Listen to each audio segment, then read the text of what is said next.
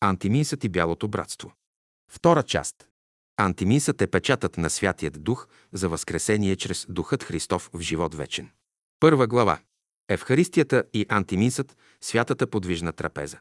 Евхаристията е тайнство, благодарствена служба, при която чрез молитва се измолва и призовава слизането на Святия Дух, за да освети и претвори даровете на Евхаристийната трапеза в едно цяло чрез Святия Дух, да ни приобщи към Бога. Евхаристията е тайнствено общение на човешката душа със Святия Дух, където Словото, носено от Святия Дух, се претворява в човека в плът и кръв, и отземен човек става небесен човек, изповядващ себе си чрез дела в дух и истина. Евхаристията е тайнствено общение на човешката душа чрез Святия Дух в Духът Христов.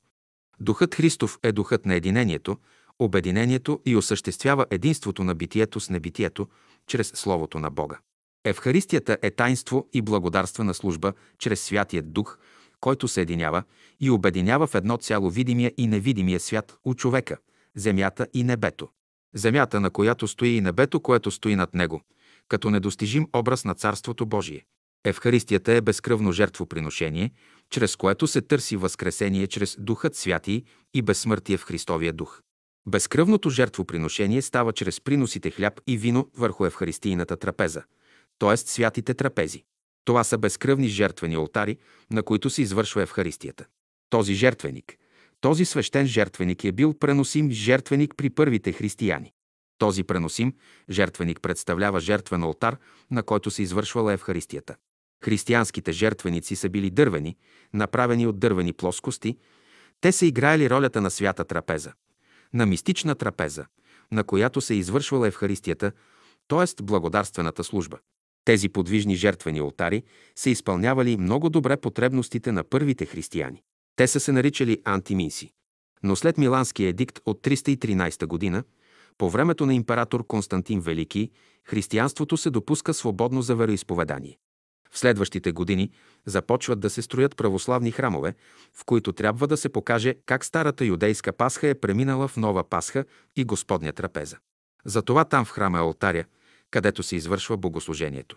След това се поставя престола по средата на алтаря и се прави от камък в четириъгълна форма. На този престол се извършва Господнята трапеза, защото той е безкръвен жертвеник.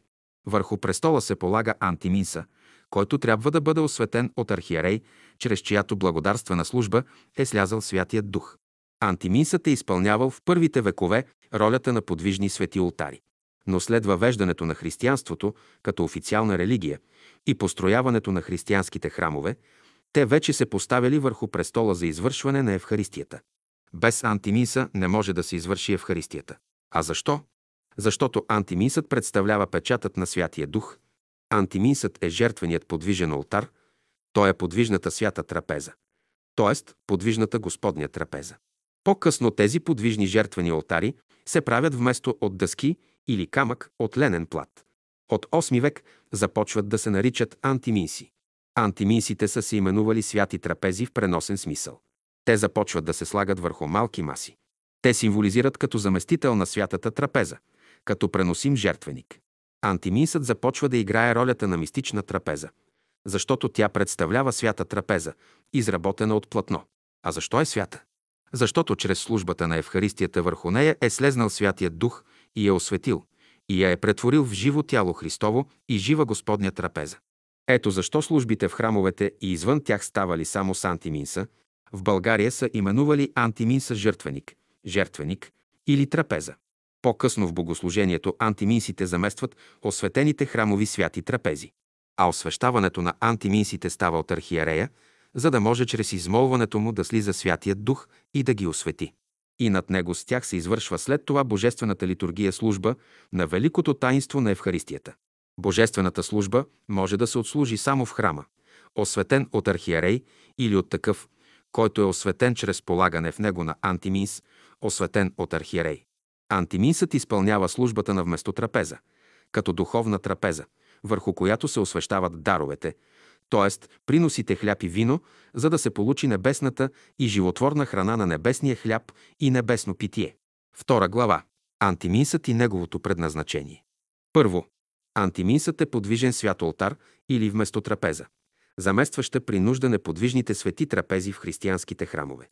Второ, върху антиминсът се извършва света Евхаристия, благодарствената служба, литургията.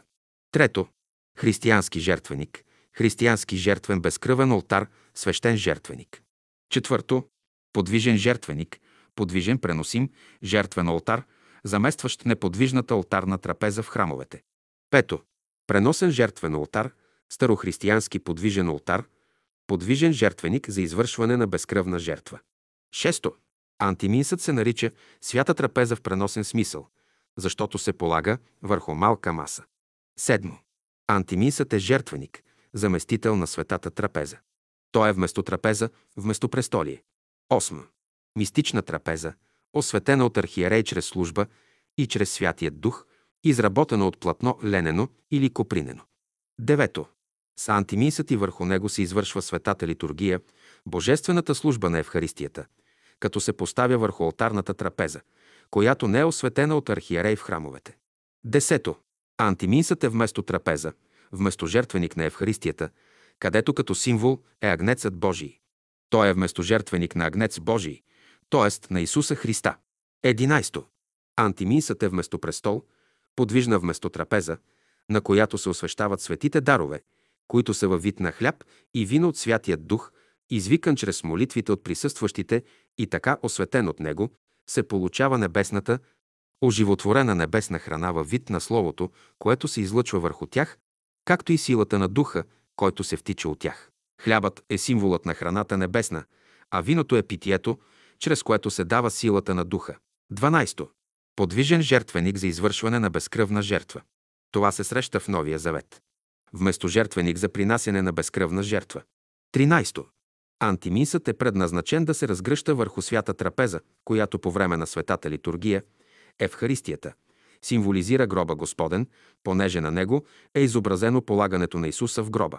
А Бог на мира, който е въздигнал от мъртвите велика го чрез кръвта на вечния завет, пастиря на овцете, Господа нашего Исуса, да нови направи, съвършени във всяко добро дело, за да правите Неговата воля, като действува във вас това, което е благогодно пред Него чрез Исуса Христа, комуто да бъде слава во веки веков. Амин. Евреите, глава 13. 14. Христовият евхаристичен жертвеник води началото си от онази маса в горницата на 13 Нисан, четвъртък, върху която Исус е установил тайнството на света Евхаристия. 15. Антиминсът като платно лежи върху илитон, това е ленен или копринен четвърлагален плат, в който се обвива антиминса, който се простира върху престола, за да се турят на него светите дарове. На илитона се слага и светото Евангелие. Илитон означава плащаницата, с която Йосиф Ариматейски обвил тялото на Исуса. Антиминсът лежи върху илитон и заедно с него се разгръща и свива. Върху него се освещават светите дарове – хляб и вино, които са необходими за извършване на всяка литургия. На антиминса е изобразено полагането на Спасителя Исус в гроба. Както тялото на Исуса е било обвито в плащаница и положено в гроба. Същото се символизира и в литургията. Святата трапеза е гробът. Антиминсът се поставя върху илитона. А светите дарове, хляба и виното, символизират тялото и кръвта на Божествения агнец, т.е. на пасхалното агне, пасхалния агнец, което се явява сам Исус. 16. Антиминсът е вместо трапеза, заместваща осветените неподвижни святи трапези в християнските храмове. От трети век се поставя връзка между християнските мъченици, загинали за вярата на Христос, от една страна, и светите трапези от друга страна. Започват да слагат част от тяло или част от светите мощи на Христовите мъченици. По определението на Седмия Вселенски събор, в седмо правило в антиминсите се слагат светите мощи, в памет на това, че във времето на гоненията християните извършвали богослужението на гробовете на мъчениците. 17. Литургия може да се извърши върху антиминс, осветен от архиерей и то със свети мощи. Но ако храмът е освен от архиерей, антиминсът може да е без светите мощи. Антиминсът се поставя на всяка света трапеза. В следващия етап на плочи се изобразяват, на четирите му краища се изобразяват само символите, инициалите на имената на четиримата свети евангелисти. За глава. Антиминсни надписи. Още първите християни са изобразявали на дървени плочи или на каменни плочи само кръстен знак. По-късно вертикалното рамо се изобразява с буквата Р и се поставя буквата Х, която означава разпнатия Исус. Получава се Христовият монограм от съединението на Х и Р от двете първи букви от гръцкото име на Христа. Отстрани се поставят двете гръцки букви алфа и омега, т.е. обозначаващи начало и край на нещата. И рече ми, свърши се. Аз съм алфа и омега, начало и конец. На жадния ще дам аз даром от извора на водата на живота. Откровението, глава 21.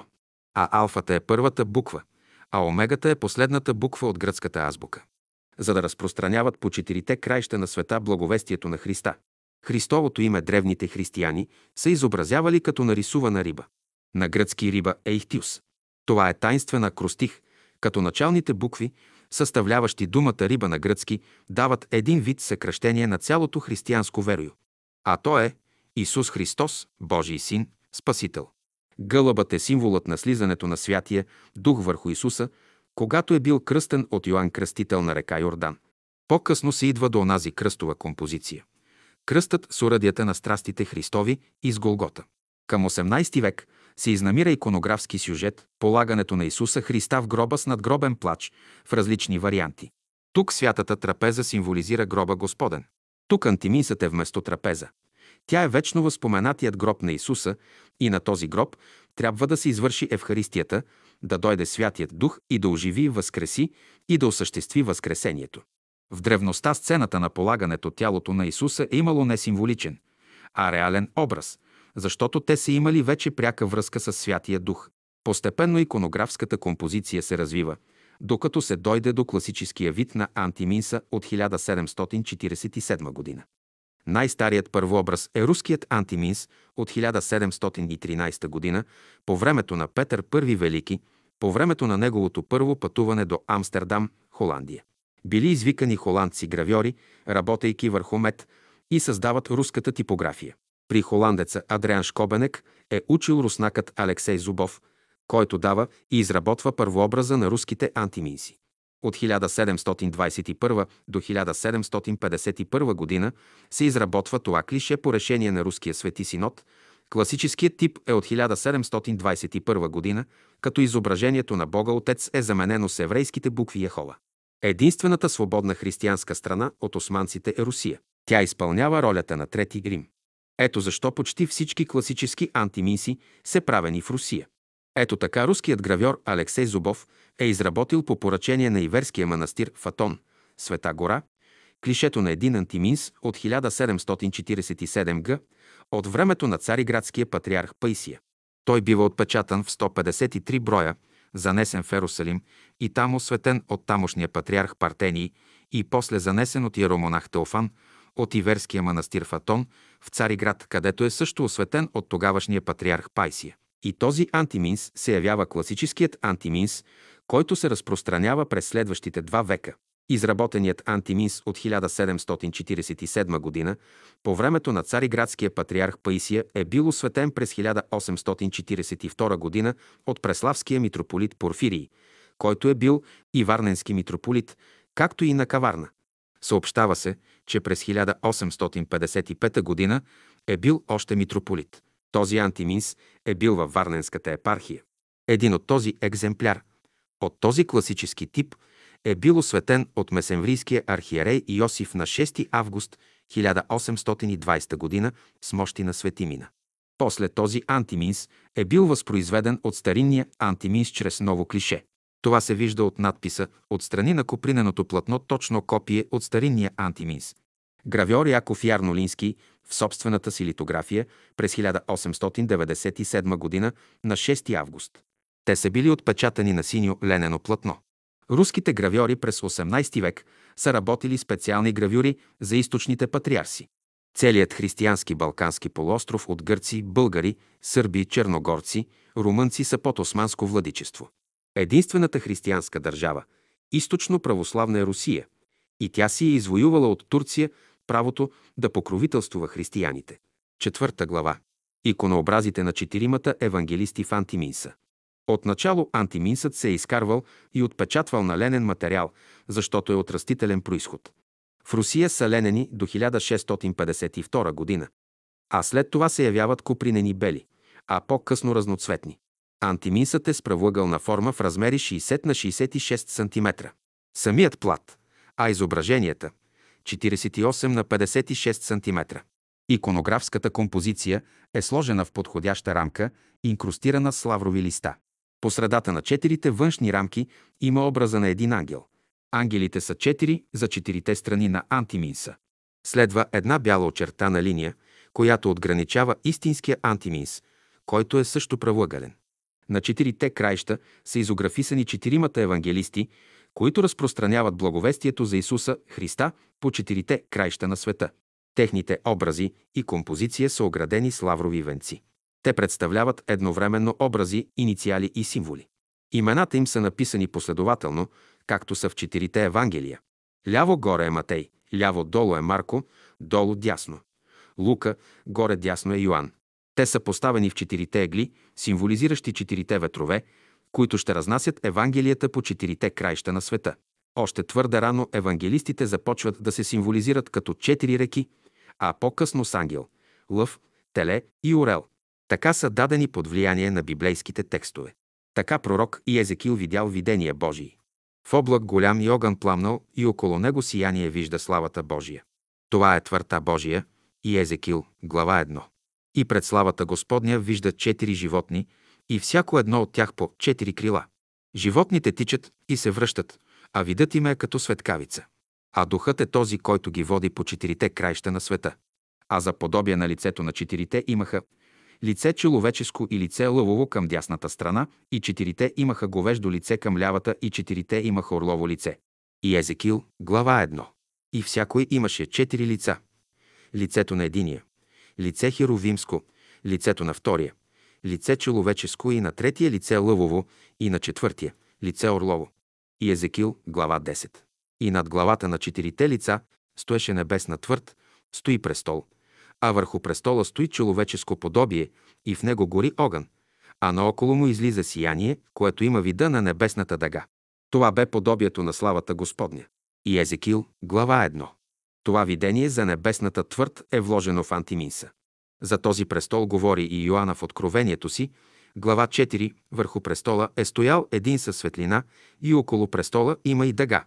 Говори също и за четирите живи същества, четирите животни. И първото животно бе подобие на лъв, и второто животно, подобно на телец, и третото животно имаше лице на човек, и четвъртото животно бе подобно на орел летящ. И не си почиват ден и нощ и казваха Свят, свят, свят, Господ Бог Вседържител, който бе, който е и който ще бъде. Откровение, глава 4. Изобразените четири животни са символи и приложени към четвърта евангелисти изразяват от само себе си съдържанието, идеята, основното направление на всяко едно Евангелие. Образът на човека във вид на ангелско лице с крила е символът на евангелист Матея, понеже пише как ангел Господен се явява на Йосиф и му съобщава, че зачнатия син е от Святия Дух, ще роди, ще го нарече Исус и той ще бъде Емануил, което значи Бог с нас. Евангелие от Матея, глава 1. Образът на ангела е във вид на лице, понеже той захваща да говори за происхода на човека Исус и да докаже, че той е обещания Месия, потомък на Авраама и Давида. Образът на лъва е символ, отнасящ се до Марка, понеже той започва Евангелието си така, както се слуша глас на лъв в пустинята, рикаещ, ревящ, викащ. Това е вестителят, който ще устрои пътя Господен. Глас на едного, който вика в пустинята. Прогответе пътя Господен, прави правете неговите пътеки. Евангелие от Марка, глава 1. Този вестител с глас на лъв, рикаещ, ревящ и викащ, го е видял и пророкът Исаия, глава 40 и говори за него. Глас на едного, който вика в пустинята. Пригответе пътя Господен. Прав друм направете в пустинята за Бога нашего. И славата Господня ще се яви чрез величието на силата му. Исаия, глава 40. Образът на телец бик е символ на евангелист Лука, защото започва разказа си със свещеник Захария и жрец на Израилевия храм, който служил на Израилевия храм с вехтозаветните жертви. За жертвоприношение се принася телец, което е принос за изкупление за греховете на людите. Образът на орела е символ на евангелист Йоанн, поради това, че той говори от висините, така както орелът лети по небесните висоти. Неговата блага вест, благовестието, идва от небесата Господни, оттам, откъдето започва и идва Словото на Бога. Този символ говори за висотата на Неговото учение и че Той идва със славата Господня за онези, които ще се родят чрез дух и Слово, за да може Словото да стане плът и да пребивава между человеците. Символичното изображение на евангелистите се явява в пети век, като често под символическите образи са написани думите за Матея, поюще за Марка, вопиюще за Лука, взивающе и за Йоанна, глаголюще. Матей – ангел, поюще, пение ангелско, ангелски говор за Царството Божие. Марк – лъв, вопиюще, глас на вестител, всесилен в дело и слово. Лука – телец, взивающе, приемат Святия Дух, кръстени в Святия Дух. Йоанн – орел, глаголюще, в началото бе Словото. Словото бе у Бога, Словото бе Бог. Роденото от Духа е Дух и влиза в Божието царство. Иконообразът на свети Матей е нарисуван горе вляво като възрастен човек с брада. Матей е евангелското му име, а иначе се наричал Левий, син на Алфея, по професия митничар, събирал мито на брега на Генисарецкото езеро. Той е говорил за истинския смисъл на Старозаветния закон и изобличавал плътската насока на тогавашното юдейство. Той е присъствал на Тайната вечеря и е бил един от 12-те апостоли. Написал за християните еврей Евангелие на собствения им език. Тук Матей е нарисуван как е седнал на камък, който е престол, защото над него от лявата му страна се е явил ангел с крила, който с едната си ръка, лявата, държи книгата на Стария завет, а с дясната ръка и с показалеца посочва пътя на Йосиф, по който трябва да върви, да не напуска жена си, защото ще роди син, зачнат от Святия Дух. После ще му посочи пътя, да бяга с родения Исус в Египет и трети път му се явява ангелът и му нарежда да се върне в Израилевата земя. Ангелът е с крила, той идва на сън и му говори. А ангелския говор е не говор, а е пеение ангелско. Матей говори за благовестието на Царството Небесно. Матей с дясната си ръка с гъше перо пише това, което му говори ангелът, а лявата си ръка е сложил на лявата си гръд, показвайки, че всичко, което слуша, го вярва и го затайва в сърцето си. Отдясно на трапезната маса е сложена книгата на завета, която е отворена. Над книгата са написани инициалите на марка на гръцки, а от другата страна на славянски е изписано името му – Матей. Около главата му има сияние небесно, защото записва думите Господни. Цялата композиция е обградена от лавров венец. Иконообразът на свети Марка е нарисуван долу, вляво като възрастен мъж с брада, седнал, като с лявата си ръка подпира главата си, като с показалец е опрял главата си. Този показалец му показва, че трябва да запомни онова, което чете, да внимава да не го забрави, а да остане в него. А какво чете?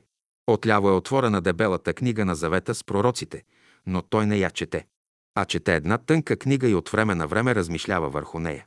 А това са онези записки, които той по молба на римските християни и с разрешението на апостол Петър е записвал.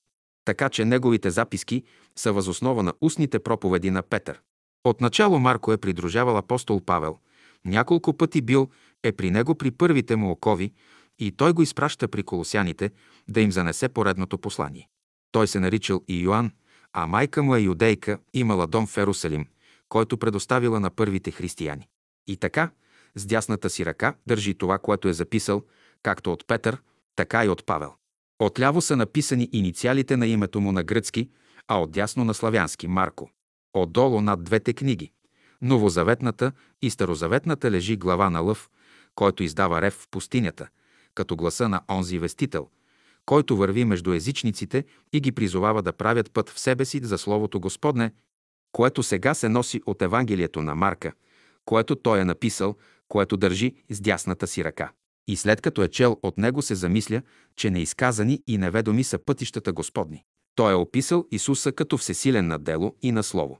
Образът на Марка също е сореол от небесната слава на Словото, което е записал. Цялата композиция е обградена от лавров венец.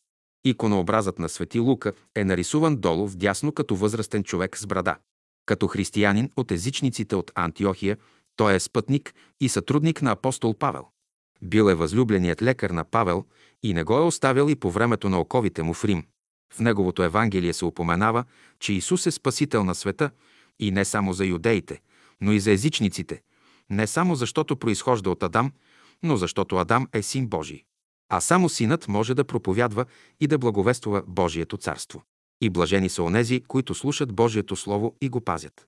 Тогава Небесният Отец ще даде Святия Дух на уния, които искат от Него. Лука описва установяването на Евхаристията като тайнство, където Исус вдигнал чашата и казал «Тази чаша е новият завет на моята кръв, която се за вас пролива». Евангелие от Лука, глава 22. Ето защо тук е нарисуван телец с рога, който трябва да бъде принос като жертвоприношение за изкупление на греховете човечески. Това е според закона на Моисея, който е в книгата на Стария Завет.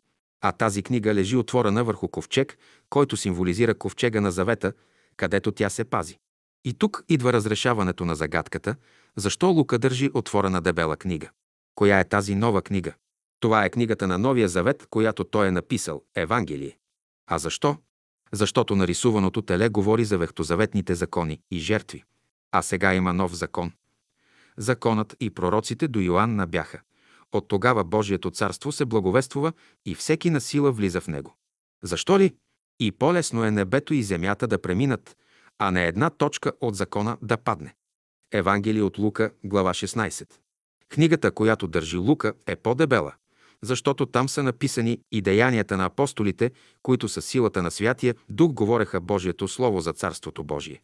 И всички се кръщаваха със Святия Дух и бяха запечатвани със Святия Дух в Новия Завет. Затова книгата на Новия Завет е нарисувана по-дебела. Лука с две ръце държи дебелата книга, облегнат на ковчега на Завета. Над книгата са инициалите на името му на гръцки, а от другата му страна името на славянски – Лука, главата му е обградена с сиянието на Святия Дух. Цялата композиция е обградена с лавров венец.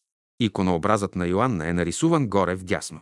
От дясната му страна стои орел с полуотворени криле, който втрещено гледа изправената от лакътя дясна ръка, показваща един символ. Свити са трети и четвърти пръст на дланта на дясната ръка, а стоят опънати малкият пръст и показалецът, като палецът не е свит и стои също изправен.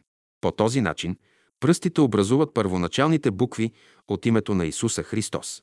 Това е обряд, иконославно благословение, което означава така, щото на Исусовото име да се поклони всяко коляно от небесните и земните и подземните.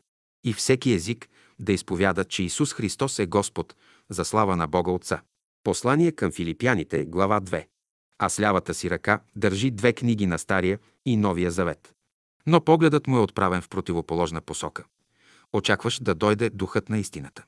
А когато дойде утешителят, когато аз ще ви изпратя от Отца, духът на истината, който от Отца изхожда, той ще свидетелствува за мене. Евангелие от Йоанна, глава 15. От висотата на полета на изобразения орел, Евангелието на Йоанна е повече духовно, но от тази висота Исус Христос се явява като божествен. Той е богоопределен, Той е избавител и Син Божий въплатен. Защо ли? Никой никога не е видял Бога, единородният Син, който е в пазухата на Отца, Той го изяви. Евангелие от Йоанна, глава 1. Апостол Йоанн е син на галилейския рибар Зеведея и от майка му Соломия.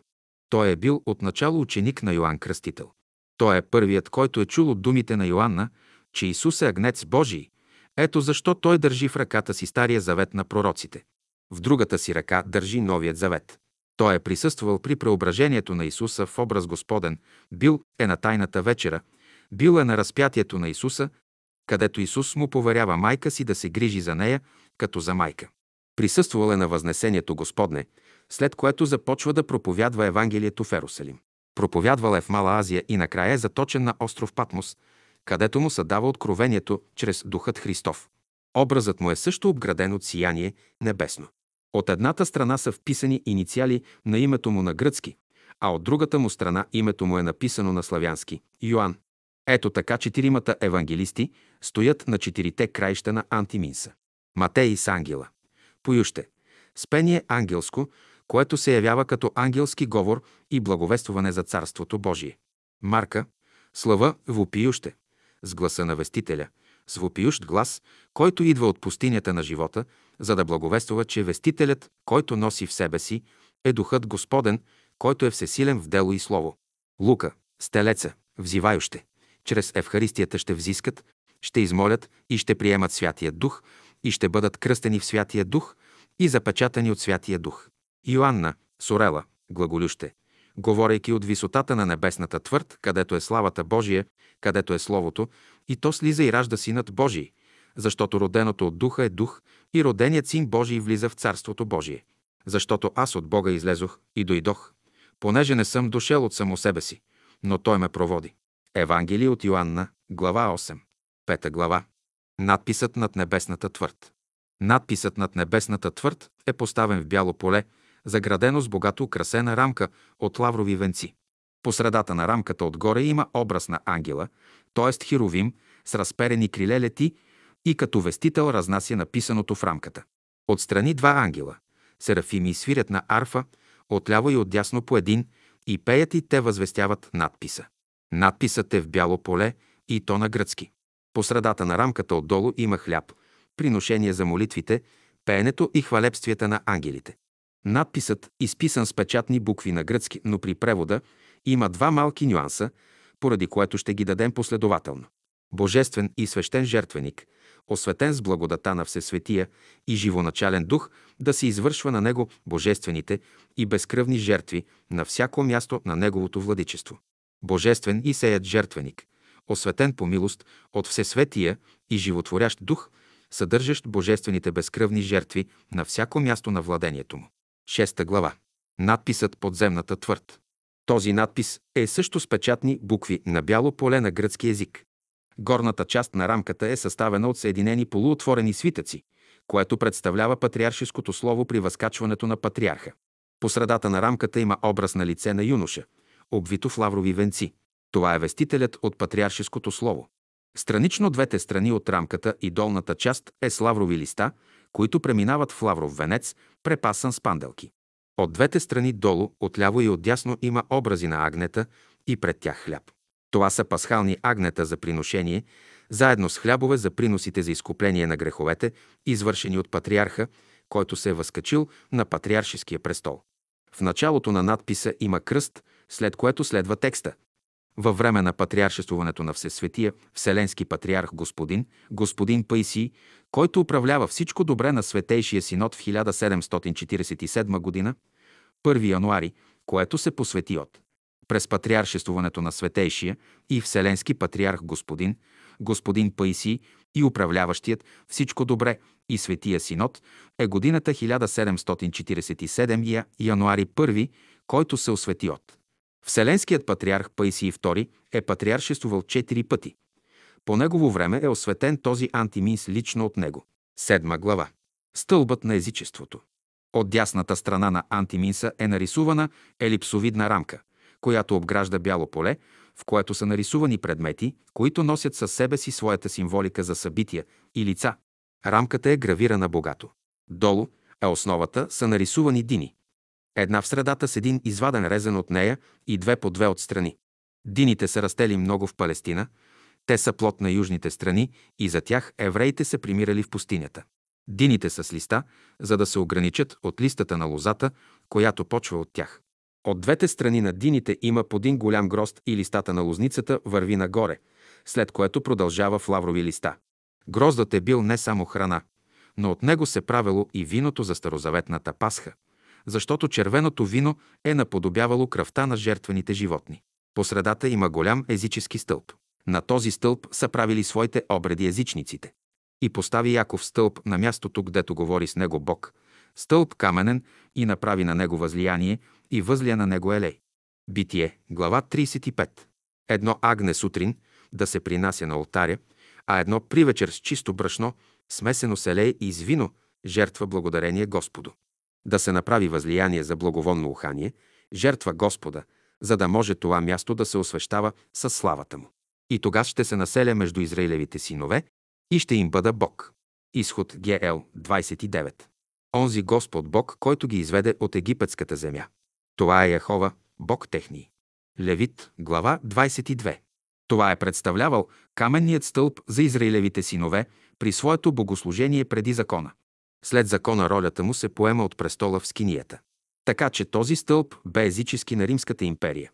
На тези стълбове са стояли изваяните от камък образи на римските императори, които са обръщали себе си в живи божества и властта си обявявали за божествена. Тук в подножието на стълба има свитък, хартия за написване волята на кесаря, императора.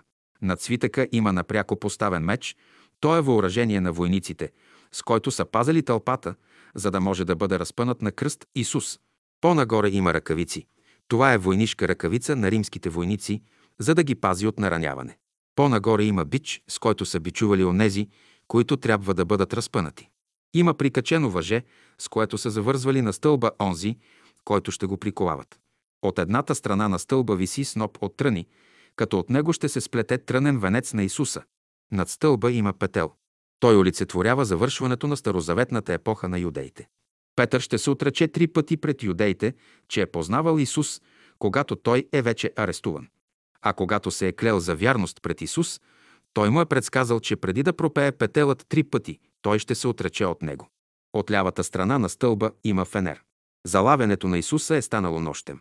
Тълпа от множество с ножове и тояги, изпратени от главните свещеници, и старейшини, дошли с фенери, факли и оръжие.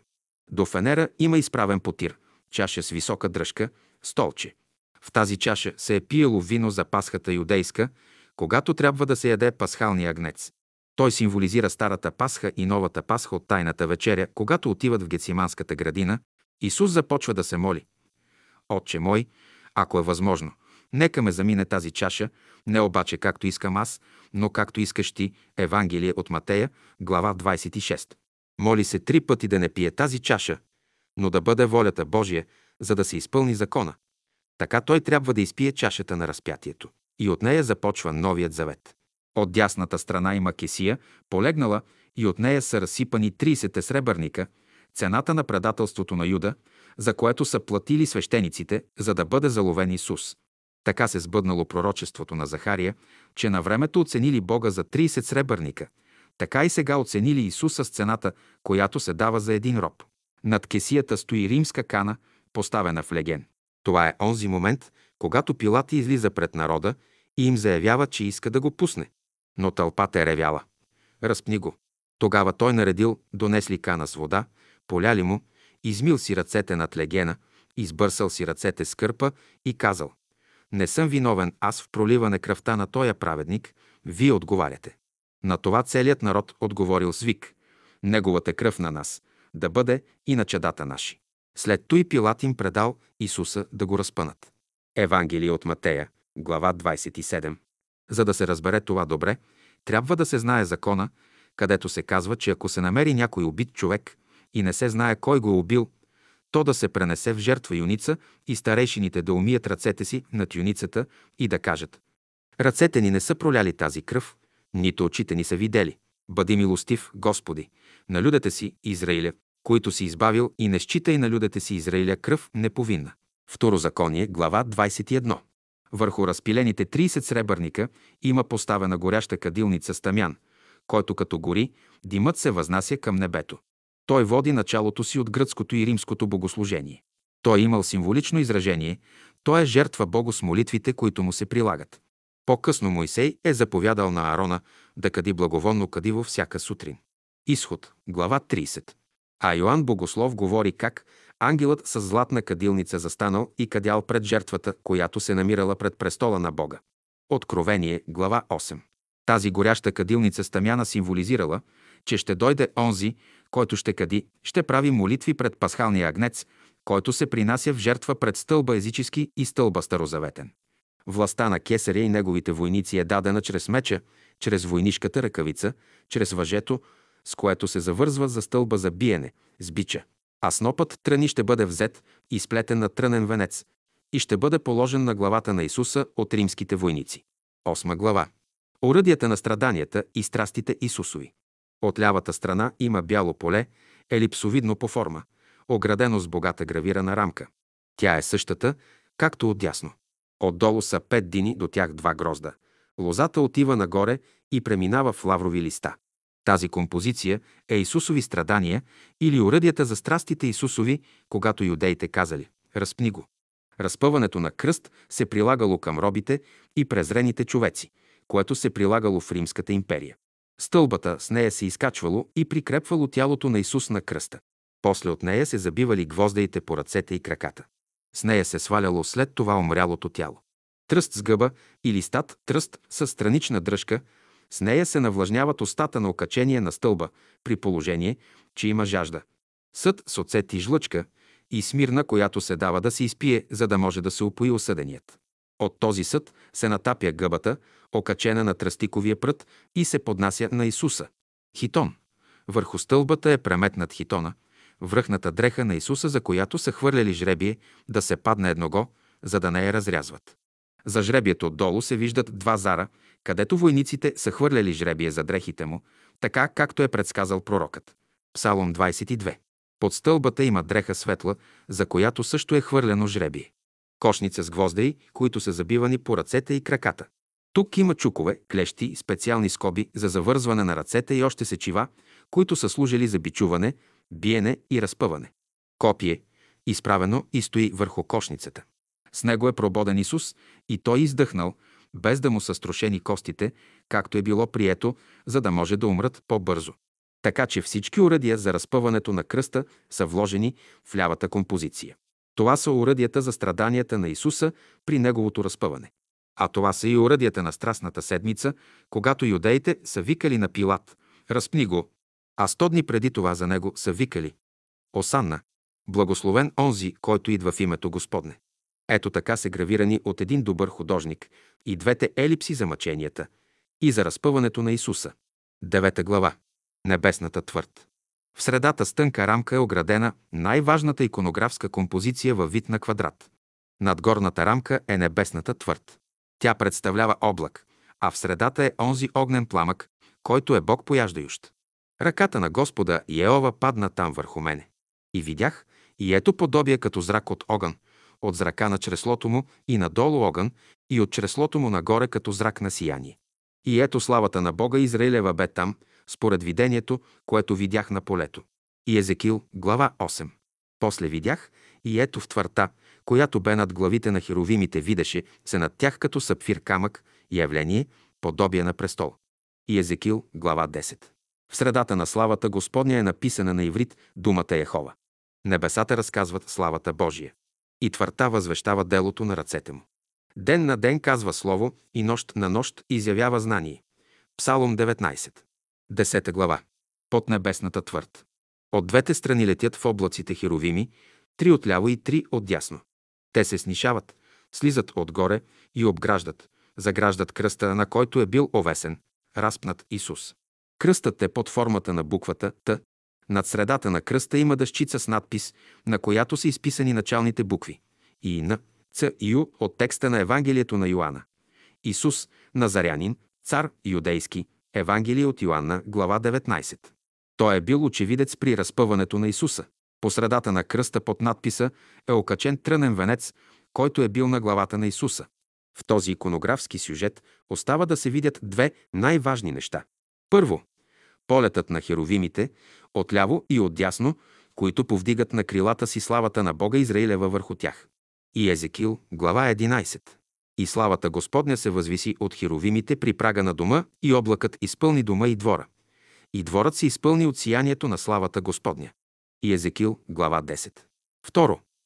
Видях духът, който слезваше като гълъб от небето и остана на него. И аз го не знаех. Но този, който ме проводи да кръщавам с вода, той ми рече, на когото видиш, че слезва духът и остава на него. Той е, който кръщава с духа светого. И аз видях и свидетелствувам, че този е Син Божий. Евангелие от Йоанна, глава 1. Под дясното рамо на кръста се вижда как Святият Дух слиза под форма на гълъб. Така че под небесната твърд е съставена от херовимите, кръста и Святият Дух, слизащ като гълъб. 11 глава. Полагането на Исуса в гроба и Възкресението чрез Духа. В долната част на обградената светла рамка квадрат виждаме, че лежи голям каменен саркофаг. Капакът е повдигнат, той е отбелязан с бяла черта. От лявата страна Йосиф Ариматейски, а от дясната страна Никодим полагат Исуса в гроба. Исус лежи на широка плащаница, която отляво се държи от Йосиф, а от дясно Никодим оправя прободените с гвозда и крака на Исуса. Тялото на Исус е с поясна превръзка през чреслата. Ръцете му са скръстени пагърдите. Отляво Йосиф държи плащаницата и там е нарисуван така наречения нимб на Исус Христос. Това е така наречената Божествена Троица. Дадено е от първата гръцка буква Алфа и последната буква Омега. И буквата Н – нимб. Трите букви са разположени отляво, горе, отдясно. Този нимб означава Си, който е вечно съществуващ, бидейки. Отстрани на трите букви на нимба е написано Исус Христос, което означава, че нимбът е на Исус Христос. А защо? Защото аз съм Алфа и Омега, начало и конец, казва Господ, който е и който е бил и който иде Вседържител. Откровение, глава 1. Не бой се, аз съм първи и последни и живеещи. И мъртъв бех, и ето жив съм во веки веков.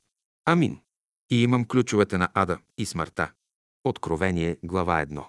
Защо е Йосиф Ариматейски отляво с брада и държи плащаницата в двете си ръце? Той е бил ученик на Исуса, но таен и е взел разрешение от пилата да свали от кръста тялото му. А Никодим, също с брада, и таен негов ученик, е донесъл 100 литра смес от смирна и алое и обвиват с плащаница и с ароматите тялото му според юдейски обичай за погребение. Евангелие от Йоанна, глава 20. До Йосиф се вижда един юноша. Йоанн Богослов, който се е навел до тялото на Исуса и го разглежда. Той е присъствал на разпятието и Исус го е определил да се грижи за майка му. По средата на саркофага е Мария, майката Исусова. На главата има съкратен надпис на Божията майка. Тя има название Матия Божия, Богоматер, Божията майка. А надписът е Матир Тел. От едната и страна е Мария Клеопова, а от другата и страна – Мария Магдалена. Над тях Мария Яковлева държи съд с Миро. Това са трите мироносци, които идват сутринта рано, за да го помажат с аромати в неделя. Те намират там два ангела в бели дрехи, седнали един от към главата, а друг от към краката. Евангелие от Йоанна, глава 20. Двата ангела били с бели дрехи, блестящи и целият им вид бил като мълния. Това е сборният образ на четиримата евангелисти. Това са архангели. Тук са дадени отляво и отдясно с крила и със светло сияние около главите. Единият му съчувствува, събрал ръце с двете си длани, а другият е отворил дланите си и иска да полети с него. Видът на трите мироноски е тъжен, скръбен и печален. Това е така нареченият надгробен плач при тялото на Исуса. Цялата композиция е направена, за да възпроизведе и символизира гробът Господен. А защо ли? Защото в източното православие святата трапеза, т.е. антимисът символизира гроба Господен. Антимисът, на който е нарисувано полагането на тялото на Исус в гроба, е вместо трапеза. Вместо трапезата е вечно възпоменаваният гроб на Спасителя. Славата Господня, която е в небесната твърд, заедно с Святия Дух, слиза върху тялото на Исуса и го възкресява. Това е същината на този антиминс, като вместо трапеза. Той е безкръвният жертвеник на Духа Святий. Излязох от Отца и дойдох на света, и пак оставям света и при Отца отхождам. Евангелие от Йоанна, глава 17. И сега прослави ме, Отче, усама го Тебе със славата, която имах от Тебе преди създание мира. Евангелие от Йоанна, глава 17. И зарад учениците си Исус освещава себе си със Святия Дух, за да бъдат и те осветени чрез Него. И да бъдат всички в едно, както Отец е в Исуса и Исус в Отца, тъй и те да бъдат чрез Исуса в Отца, за да познаят всички, че Исус е изпратен като Божий син. И със славата на Отца чрез Исуса да влезне в учениците, за да бъдат едно. Святият Дух чрез Исуса в тях и Отец в Исуса да бъдат всички в едно, съвършени в единство. Това е същността на Евхаристията чрез този антиминс.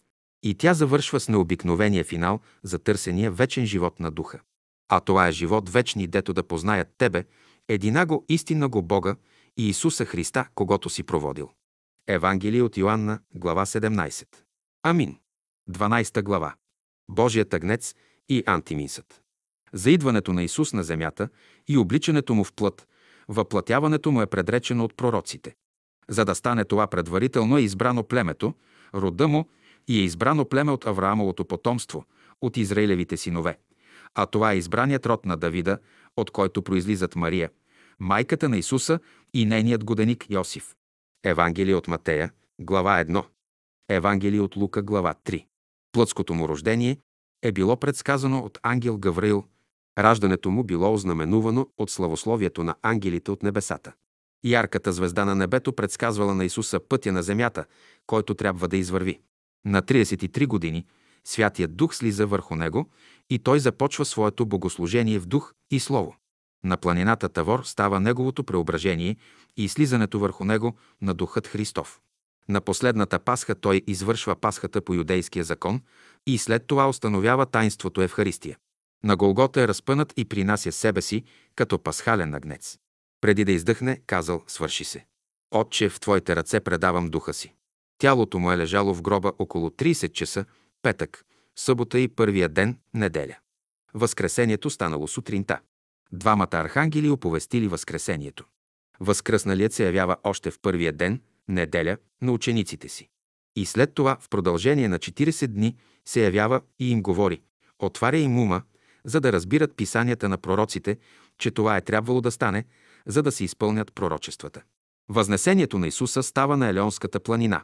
След като говорил на учениците си след възкресението си, той ги благославя, отделил се от тях и се възнесъл на небето. Възнасянето на Исуса на небето съставлява последен етап от земния му живот. Той се намира в строга последователност с слизането на земята и обличането му в плът, раждането му, слизането на Святият Дух върху него, преображението му с Христовия Дух, разпятието, напускането на тялото, предавайки духа си на Отца, възкресението му и след това възнесението на Исуса Христа. Защо е строго последователно? Защото то се основава на следния закон – и никой не е възлезал на небето, тъкмо този, който е слезал от небето, син човечески, който е на небето. Евангелие от Йоанна, глава 3. Син човечески принася себе си, като пасхален агнец, и със своите плът и кръв трябва да бъде изкупителна и умилостивителна жертва пред небесния алтар, пред самия престол на Бога. И там на небето да стане глава на всичко земно и небесно. Учениците са пребъдвали през деня в храма, прославяйки и благославяйки Бога а през нощите са били в частен дом за уединение и молитви, докато дойде времето да се облечат с сила от небесата, както им е казал Исус. На 50 ден слиза Святият Дух. Изливането на Духа Божий е предсказано от пророците, че това ще стане с идването на Месия. Додето Духът от свише се излее на нас. Исаия, глава 32. Ще изливам Духа си на семето ти. Така говори Господ, царят Израилев. Неговият изкупител Господ Саваот, аз съм първи аз и последни. И освен мене няма Бог. Исаия, глава 44. Това е същият дух утешител, който Исус им обещава, че ще им изпрати, след като дойде време да се изпълнят пророчествата. Евангелие от Йоанна, глава 15. За него говори и пророк Иезекил в глава 36. И ще ви дам ново сърце и нов дух ще вложа вътре във вас. И като отнема каменното сърце на плата ви, ще ви дам плътско сърце и ще вложа вътре във вас духа си и ще ви направя да ходите в повеленията ми и да пазите съдбите ми и да ги извършвате. И ще се населите в земята, която дадох на отците ви, и ще ми сте люде, и аз ще си съм Бог. Святият дух слиза върху учениците във вид на огнени езици над главите им. Изпълнили се всички със Святия дух. Чрез Святият дух те идват вече в общение с Исуса Христа и чрез Него с Бога. А общението със Святия Дух започва да става с таинството Евхаристия – и Святият Дух слиза върху учениците му и с дързост говорят Божието Слово. И от тук започва новият завет с установяване на Евхаристията. Онова, което писаха пророците за жертвоприношението и за приношението за грях, за примирително приношение с агнец и хлебно приношение, и че ако се направи, както Господ повелява, то ще им се яви славата Господня. Когато Моисей и Аарон влизат в скинията и като излязоха да благославят людете, то яви се славата Господня. И слезе огън от Господа. Пояде всесъжението върху алтаря и всички възкликват и падат на лице пред закона Господен. Левит, глава 9. Онова, което писаха пророците, че ще се яви онзи, който ще се натовари с престъпленията на хората и ще бъде бит заради беззаконията Израилеви и ще бъде онзи отпускаеми ярец, на който са положени беззаконията и престъпленията на людите. И Господ възложи на него беззаконието на всинца ни. Той бе насилван и озлобен, но не отвори устата си. Както агне, водено на заколение, и както овца пред стригачите си безгласна, така не отвори устата си. Чрез огнетение и съдба биде грабнат. А за рода му кой ще повестува? Защото се отсече от земята на живите. Исаия, глава 53. Онова се изпълни, което предрече пророкът, когато видя Исуса, и че слиза Духът Святи върху него.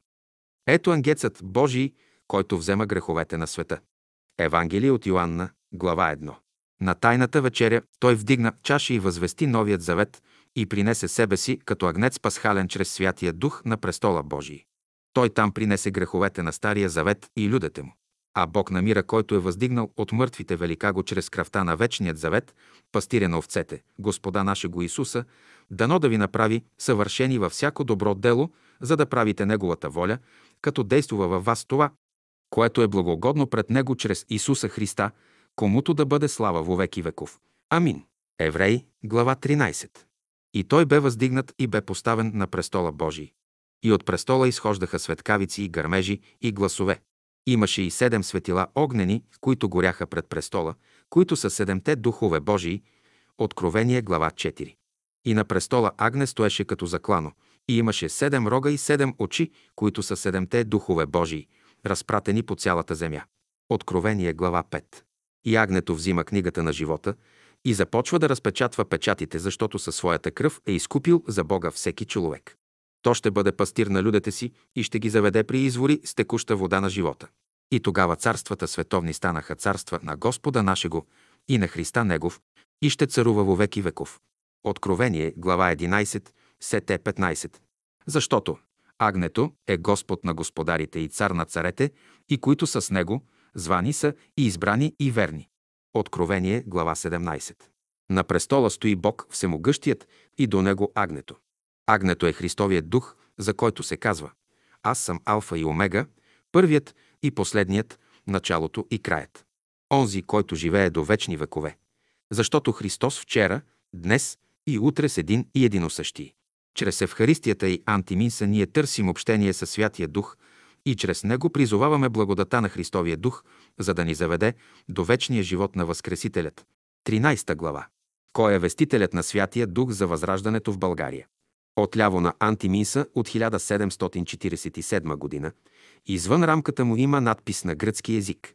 Осветен от светия месемврийски мирийски Йосиф, 1820 година. От дясната страна се чете Провату, Провадия, 1820 година, 6 август, мощи на Свети Мина. Най-долу, извън рамката, четем Иварийския манастир от Пале, Солунско. Труд на печатницата, копия от печатницата, типографията на Алексик Тимус, когато да помене Бог Господ Бог с помощниците му. Този манастир е грузински, Ивер и Верон. Не случайно се печатат там, в Иверския манастир, понеже иеромонах Теофан, който е бил свидетел на видението и откровението на Святия Дух в Солунската черква света Панагия Лагодяни е грузинец от Иверския манастир Фатон. Печатан е този класически антимис при архиепископ Филарет при манастира Свети Иверон от Пале Тесалоники, Солунско, през 1747 година. Печатан е там по гравюрата на руския художник Алексей Зубов върху медна гравюра. Много по-късно, по настояване на поп Константин Дъновски. По вношение на неговия син Петър Дънов се прави поръчка при Руския синод за отпечатване на руския антиминс от 1747 година на Алексей Зубов. И тогава е възпроизведен и отпечатан в Русия и донесени копия от него в България. Вдясно на руски език е написано точно копия от старинния антиминс. Гравюраеб.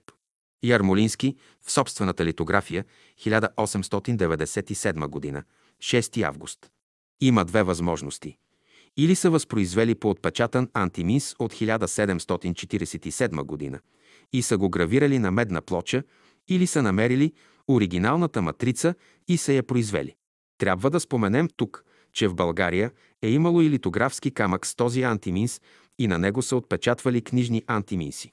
Тези антиминси висяха по домовете и в салоните на последователите на учителя Дънов до 1957 година, когато бяха направени обиски от полицията от властта и мнозина бяха конфискувани и унищожени в последствие.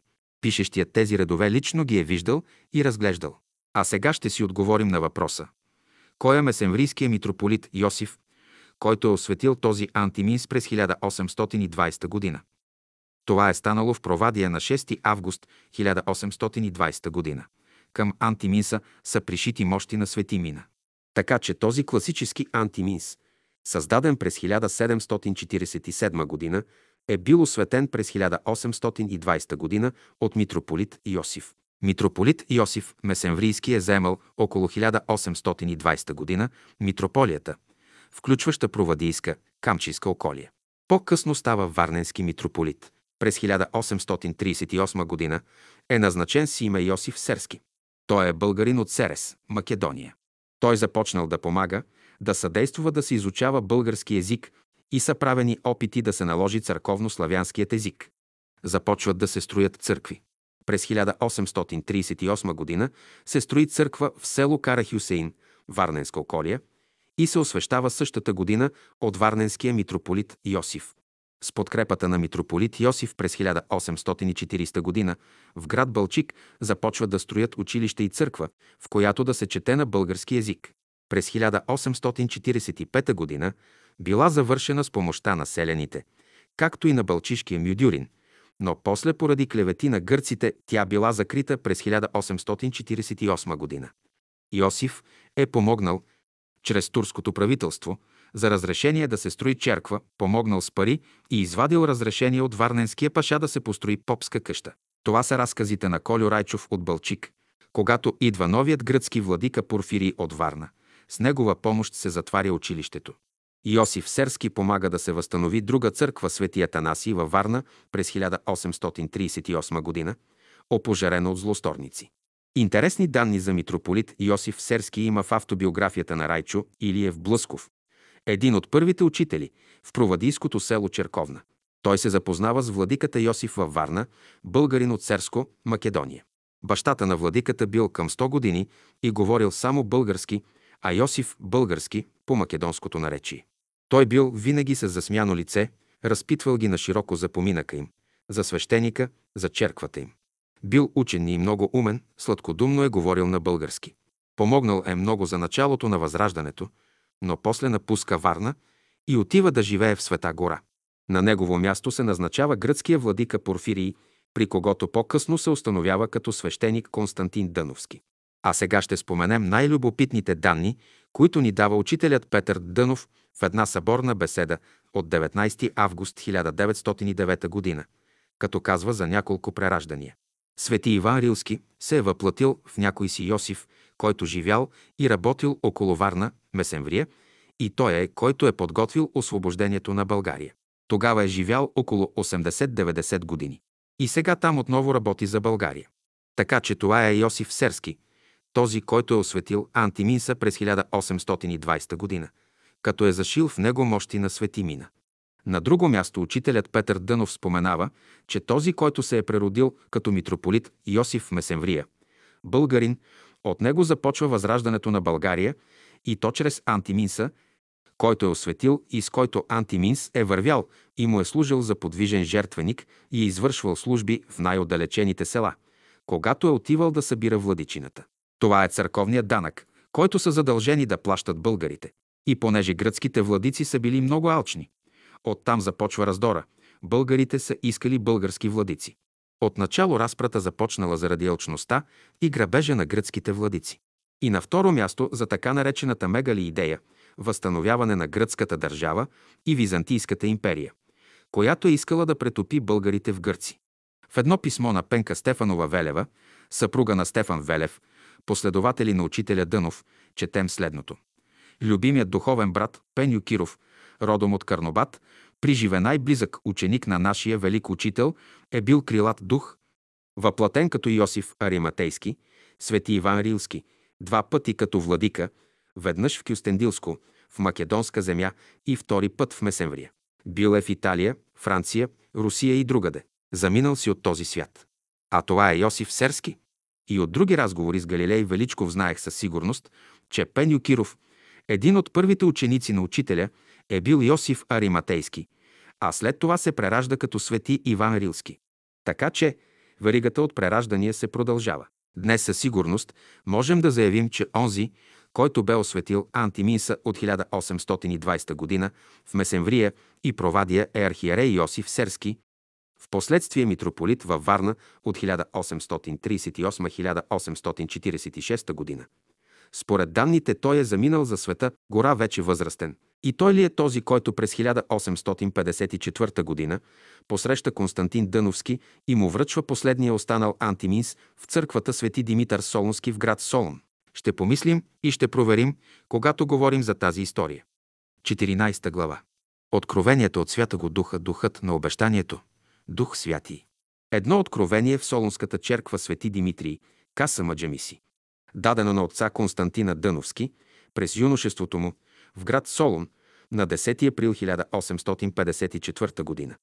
На Велики петък отидохме с другарите Белю Пинин, Тодор Маврудиев и Петър Атанасов да се поклоним на гробът на свети великомученика Димитрия в църквата, нарицаема Касама Джамиси. На излизане ни срещна един старец, свещеник, без да го познаваме, с среден ръст, лице сухо бледо, брада дълга и бяла, очи светливи и пленителни.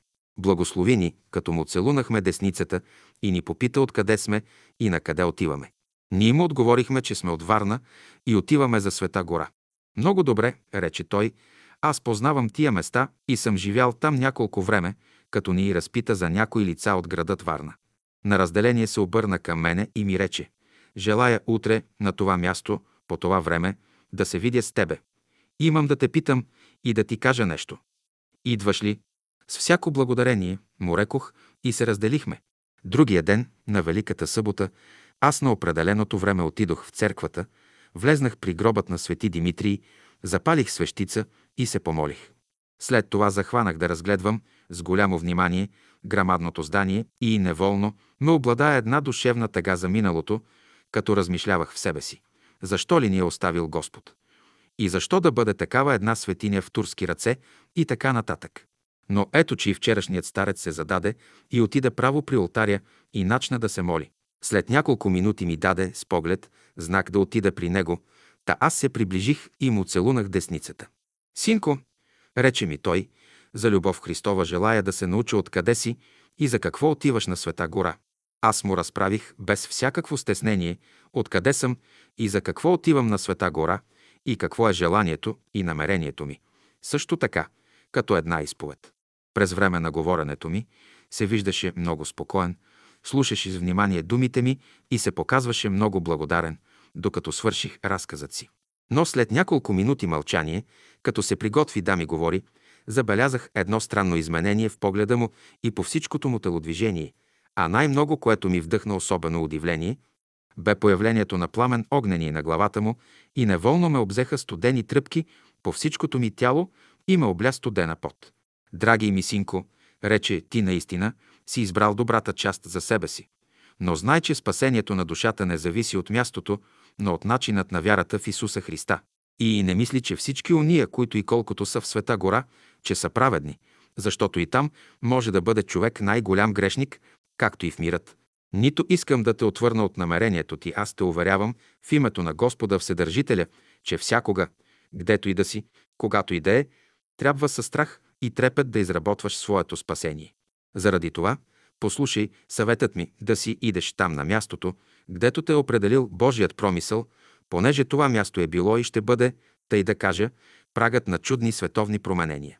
Очите ти непременно ще видят всичко, речено от Господа, с залогът, който ще ти връча, и ще бъде за уверение като от Бога. След няколко минутно мълчание, аз проумях от внимателния му поглед, че чака отговор и му рекох. Не съм противен на волята Божия, защото е свята, а той ми рече, не е достатъчен отговорът ти, за да угодим Богу.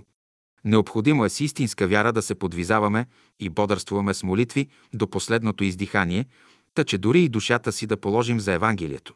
Пък, които желаят да принесат по-много плод, трябва да имат съвършена преданост и покорност на Бога, както Аврам, който принесе своя син жертва на Бога.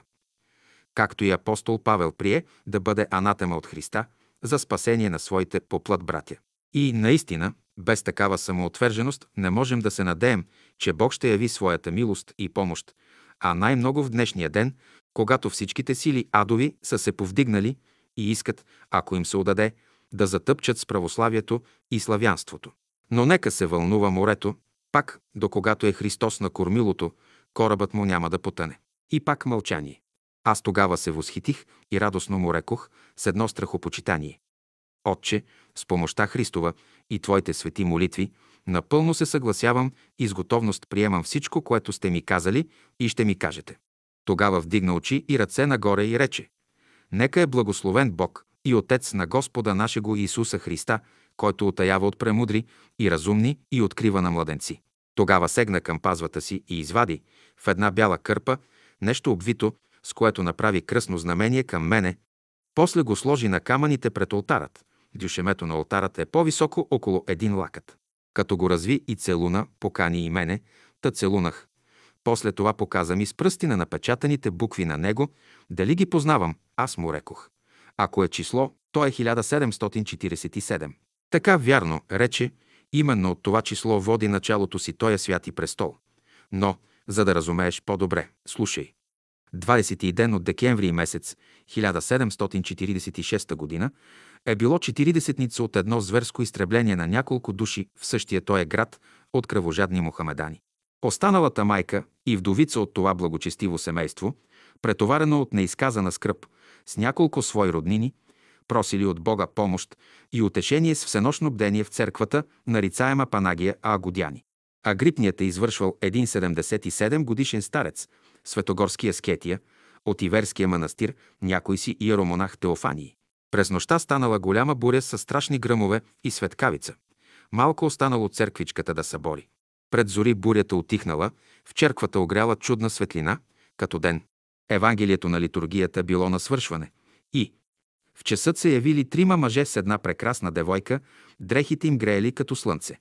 Зачудени и свещеник си останал на мястото, като вцепенен, без да се помръдне. Девойката го наближила и отправила погледа си към него и му рекла. Преподобния старче, нека бъде пътят ти благогоден Богу. В отговор на вашите молитви съм проводена с тия трима набожници от покровителката на този свети храм, Пресветая Дева Мария, майка на Господа нашего Исуса Христа, да ви предам каква е волята на Пресвята го Параклита, Духа, за нашия окаян народ християнски. За умножение греховете на християните, дълготърпеливи Бог бил прогневен, а преди 303 години, когато християнските водители до градът Варна със своята измама принудили турския цар да вдигне очи и ръце към небето и с голям глас извикал своята молба към Бога. О, Исусе, ако си наистина син Божий, както те изповядват Твоите последователи, то направи съдба между мене и тех, дето не опазиха клетвата си, която се клеха в Евангелието. И тогава, о тогава, препълнената чаша на Божий гнев и проклетие се изляла от небето на земята и тутък си силата на християните отслабнала, а силата на османлиите се укрепила. Та, освен градът Варна, що превзеха и ограбиха, ами най-сетне и самия Константинопол завладяха.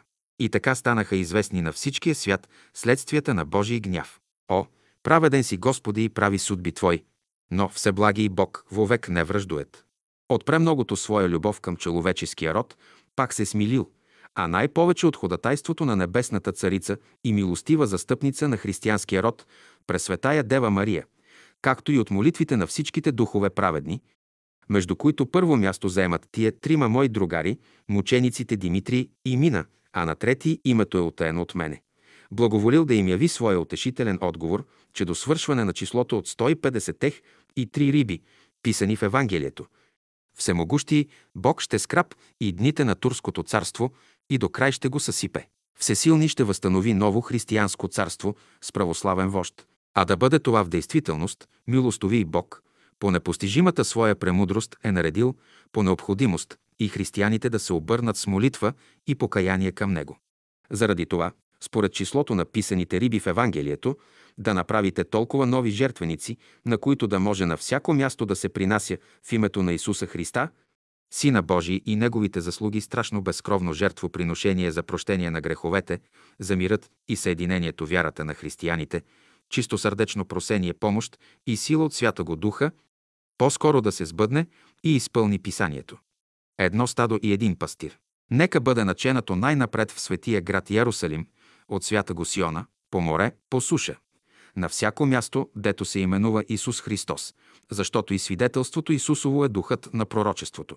После, девойката се обръща към своята майка и й казва Постигналите ни земни скърбни изпитания са станали по непостижимите судби Божии и премного своя любов да ни подари вечно блаженство. Жениха на нашите души и Тебе скоро ще повика на небето да се радваме на вечния живот. Прочее, бъди бодра в молитвите си и на всички вас Бог да оправя пътят. Амин. И след това тримата мъже и девойката станали невидими. След отпускът на божествената литургия, като излезли от черква, научили се, че през нощта молнията изгорила три турски къщи с живущите в тях и всички думали, че Бог отвърнал на злодейците.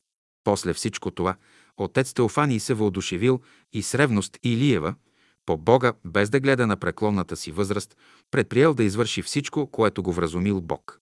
Без да се бави повече, отправил се за Ярусалим и като се разговорил с самия патриарх от свята го Сиона, отишел и в Константинопол и тамошния патриарх, като се съветвали всички, приели за добър знак рибите, писани в Евангелието, понеже на елински язик на рибата буквите носят знаковете.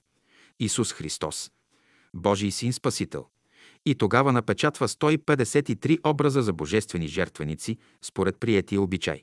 И първата служба станала в светия град Ярусалим, на самия ден на Великата събота с приложение частица.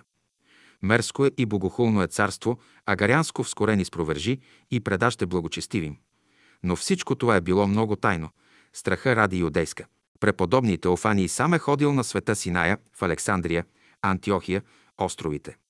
Патмос и Кипър и най-сетне, след 12 годишно бавение, свърнал се в Света гора и там предал дух Богу. А почнатото дело следвало с голяма надежда на милостта Божия.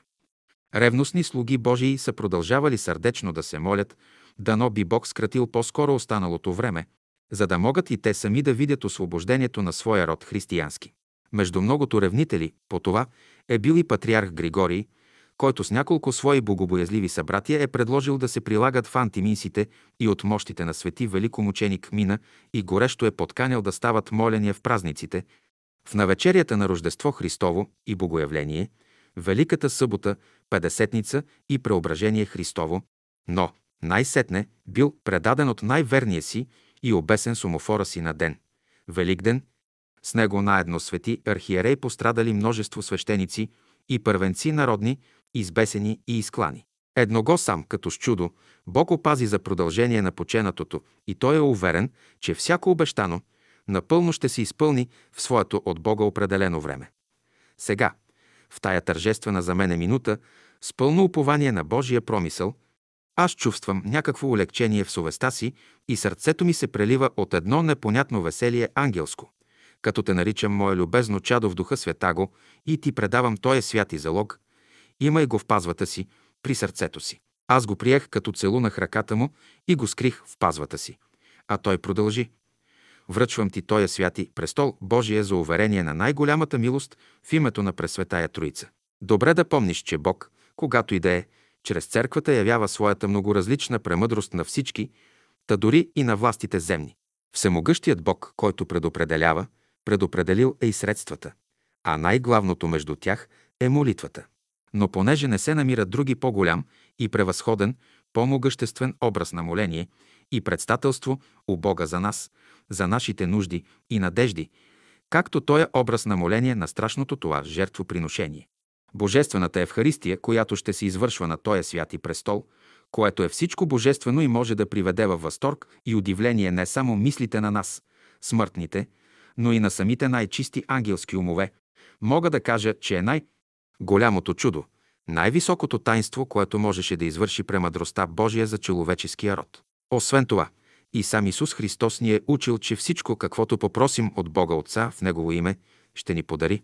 Заради това, с несъмнена вяра и голяма надежда на това обещание, в денят на освещението на Тоя и престол, са принесени молитви и прилежни прошения за избавлението на християнските народи от агарянското иго и за съединението на вярата и в същия ден Бог благоволил да открие с един божествен начин на молящите се, че всичко Негово обещание ще се изпълни непременно. И Всетителят присъвокупил, че между всички християнски народи Бог храни едно особено благоволение към най-многострадалното между всички народи – славянско племе, за неговото простосърдечие и искреност. Затова трябва за напред да стават молитви и моления за силата и помощта от Свята го Духа, да могат да се съединят единомислием, в едно тяло и един дух, както говори и Дух Святи чрез язиците на апостолите. Първо послание към коринтяните, глава 12. Защото както тялото е едно, а има много удове, и всите удове на едното тяло, ако и много да са пак едно тяло са, така и Христос. Защото всички ние чрез единия дух се кръстихме да сме в едно тяло и юдеи, и елини, и раби, и свободни, и в синца в един дух ся напоихме.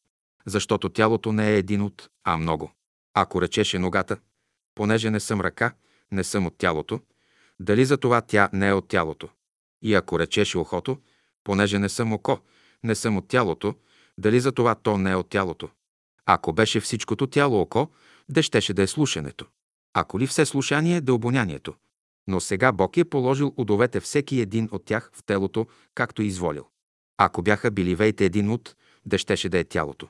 Но сега удове са много, а тело едно. И не може окото да рече на ръката. Немам потреба от тебе. Или пък главата на нозете. Немам потреба от вас. И ако страда един ут, всички удове се страдат. Ако ли се слави един ут, всите удове се радвате него заедно. А вие сте тяло Христово и частно удове. Звезда, ние сме включили новобългарския текст от Библията на Британско библейско общество, Цариград, 1874 година. Ето, това е пътят на святото провидение, приготвен за това славянско племе, чрез който, като следва, ще може християнството да се въплоти в славянството и радостно да възпеят с цар пророка. О, колко се възхищавам само от мисълта, но действителността ще бъде равна с възкресение от мертвих. Но защо се бавя? Защо не бързам по-скоро да свърша? Ето Дух Свети, що говори. Даровете и призванието Божии са неотложно отрасъл от славянското домородие и приготвен от Бога, който непременно ще изпълни своето предопределение. Враговете негови, макар да направят над облаците своите гнезда, пак ще Бог да ги съкруши, защото ей тъй, белият цар е надарен от всемогуща го с такава благодат, който го кълне. Проклет ще бъде, а който го благославя, благословен ще бъде. Затова и ония, които се молят за него, навярно Бог ще ги послуша. Заради това, в началото от третата педесетница на станалото обещание, когато се изпълни възрастта Христова и Турция ще падне, след това ще се яви или роди православни вожд и чрез неговата молба Бог ще измие гносотата от мястото на падналото проклятие. А пък на свършека на Педесетницата сам Господ Саваот ще отвори вратата на света София и сам Белият цар ще влезе Богу да се помоли в нея. А сегашната тъмнина, която ни покрива, ще изчезне. Знамението е вярно от днешния ден – след като изтекат времената от числото на евангелските трищ, поит родове Христови, дай Боже да можем пак да кажем на същия ден небесния глас, който иде от небето и като молния ще се разнесе по всичкия свят. Се победил Естлев и Жеси от колена Иудова, корен Давидов. Амин. 15 глава. Духът на обещанието. Дух святи в откровението от Святого Духа. Едно откровение в Солунската черква Свети Димитър Солунски, Каса Маджамиси, дадено на отца Константина Дъновски през юношеството му в град Солун на 10 април 1854 г. Първо, настоящото откровение е публикувано от Константин Дъновски в една малка книжка през 1905 г. по препоръка на сина му учителя Петър Дънов, тъй като предните копия са потънали в дън земя. Едно копие е дал на Светия Синод, едно копие на княз Батенберг, трето на архимандрит Вениамин, на руския броненосец Ростислав, дошъл на гостуване в пристанището на град Варна. Всички тези преписи са извършвани на ръка. Отпечатването им е станало през 1905 година, като един екземпляр по някаква случайност е запазен в Народната библиотека на времето Васил Коларов, сега Свети Свети Кирил и Методий. От тази книжка едно предишно поколение преди век бе извадило на фотокопия откровението от тази малка книжка. Работено е от тези фотокопия. Второ, Срещата на юношата Константин Дъновски с стареца свещеник се осъществява на 10 април 1854 г. на Велики петък срещу Великден, деня, в който е разпнат Исус Христос. Той тогава е на 24 години. На 17 години отива в село Хадърджа като учител през 1847 година. А когато е на 21 години, се открива църквата в село Хадърджа. През 1851 година в което село той учителствува. Същевременно участва в богослужението като певец, понеже е имал хубав глас и е изучил добре църковното песнопение. Това не го задоволило и на 24 години тръгва с трима свои другари за Света гора, за да става там монах и да се посвети на служба Богу. Качват се на парахода от Цариград, но претърпяват корабокрушение в Мраморно море. Пътувайки на едно малко корабче, появила се буря и насреща им налетяла военна гемия, тласкана от силен вятър. Параходчето се опитало да се отклони, но военната гемия го удря с носа и го пробива. Започнало да потъва заедно с пътниците. По това време, по край потъващото параходче се спуснала сянката на непознат калугер, явява се на Константин и казва «Не бой се, никой от вас няма да загине». Параходчето продължавало да потъва, но военната гемия спуснала лодка и ги прибрали. После ги стоварили на Солунското пристанище. Тримата другари били спасени, но някои от другите пасажери са се удавили. Вероятно помощта е била само за тримата пътници. Тогава тримата решили да отидат в черквата Свети Димитър Солунски да се помолят на гроба на великомученика Димитрий и да благодарят за спасението си. Там се срещат с един монах и срещата му с него в последствие определя неговият път. Трето, срещата на Константин Дъновски с стареца свещеник и проведения разговор доказват, че този старец е бившият митрополит на град Варна Йосиф Серски от 1838-1847 година. Той е българин от Македония. А преди това е бил месемврийски владика Йосиф, като е осветил на 6 август 1820 г. единствения останал антиминс от тези 153 броя, отпечатани през 1747 г. в Солун. По това време е съществувала месемврийска митрополия, която обхващала Провадия с всички села, като се почне от Девня, Провадийската околия и Камчийските планини. Тези места били подведомствени на месемврийския владика. Тук владика е бил Йосиф Серски от 1820 до 1838 година. Българин от Серес, Македония. От 1838 година е назначен за Варненски митрополит. До това време не е ставало и дума по въпросът за националните различия между българи и гърци. Според свидетелството на учителя Райчо Илиев Блъсков, затова той не е крил своята принадлежност, че е българин и е изразявал открито своите чувства към българите. Той е говорил български язик, а употребявал и македонско наречие, когато е трябвало да говори със своя баща, който го е придружавал и който е бил към 100 годишен. Така че по това време Йосиф е към 80 години и ако пресметнем, че това е към 1840 година, то през 1820 година е бил на 60 години, възраст, достойна за архиерей. Така че, когато освещава Антиминса през 1820 година, е към 60 годишен. Като варненски митрополит, той е съдействувал за откриването на няколко църкви в областта. Подпомагал е просветата и където може е черкувал на български язик. Особено е съдействувал в Бълчик за откриване на българско училище и църква, която по-късно е закрита. Но той бил сменен и изпратен в Света гора и оттам е странствувал. На негово място във Варна идва гръцкият владика Порфирий, който заема този пост от 1847-1863 година. Като преди това е бил владика в град Шумен от 1840-1847 година. По вношение на цариградската патриаршия се започват гонения срещу българите, изповядващи български език. Така Порфирий затваря българското училище в Бълчик, забранява да се черкуват на български език, продават всички стари български книги. Същото прави и месенврийският владика Григорий, като затваря българското училище и църква. Използват гагулските първенци, които отписват децата си от училище. Гагулзите са говорили турски език, но са християни и се е смятало, че това е коренно старобългарско население, което е запазило тюркския си език и само се е покръстило. Гърците са ги използвали умело срещу българите. Четвърто, най-интересното е, че след кратък разговор с стареца свещеник, лицето на свещеника се променило, погледа станал особен, движението на тялото също и се появил огнен пламък над главата му и почнал да говори. Святият дух във вид на пламък слиза върху него и започва да говори на младия Константин Дъновски, което е откровение на Святия дух, защото никога не е идвало пророчество от човеческа воля, но от Духа Свята го движими говориха святите човеци Божии. Второ послание на апостол Петър, глава 1. И ще бъде в последните дни, казва Бог, ще излея духа на всяка плът и ще пророкуват синовете ви и дъщерите ви и юношите ваши видения ще виждат. Деяния, глава 2. Точно това тук се сбъдва, пророчество чрез стареца, движен от Святия Дух и видение на юношата Константин Дъновски. И тази среща се осъществява на Велика събота, денят, когато Исус възкръсва чрез Святия Дух. Пето. Святият Дух, чрез стареца, в името на Господа Вседържителя го съветва да се върне там, откъдето е дошел, там на онова място, където го е определил Божият промисъл, защото мястото, откъдето е дошъл, ще бъде прагът на чудни световни промени и очите му ще видят всичко това. А кое е това място?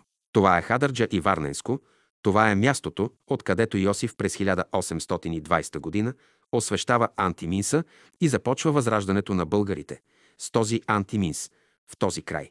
Защото спасението на душата не зависи от мястото, но от начина на вярата в Исуса Христа, като получавате следствие на вярата си спасение на душите си. Първо послание на апостол Петър, глава 1. Младият юноша се съгласява да не е противен на волята на Бога, но стареца изисква от него истинска вяра, служба с молитва и да положи душата си за Евангелието.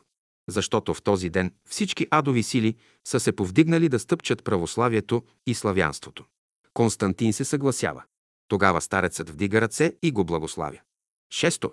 Тогава старецът изважда от пазвата си вързоп, увид с бяла кърпа, поставя го на камъните пред алтаря, развива го, целува го и му показва антиминса, като прави кръсно знамение над Константин.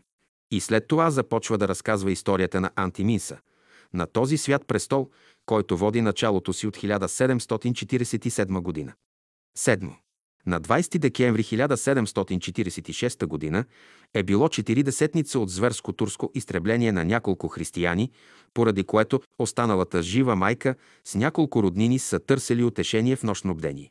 Това е богослужение, при което се съединява вечерната служба с утринната служба, провеждани в църква и продължава цяла нощ.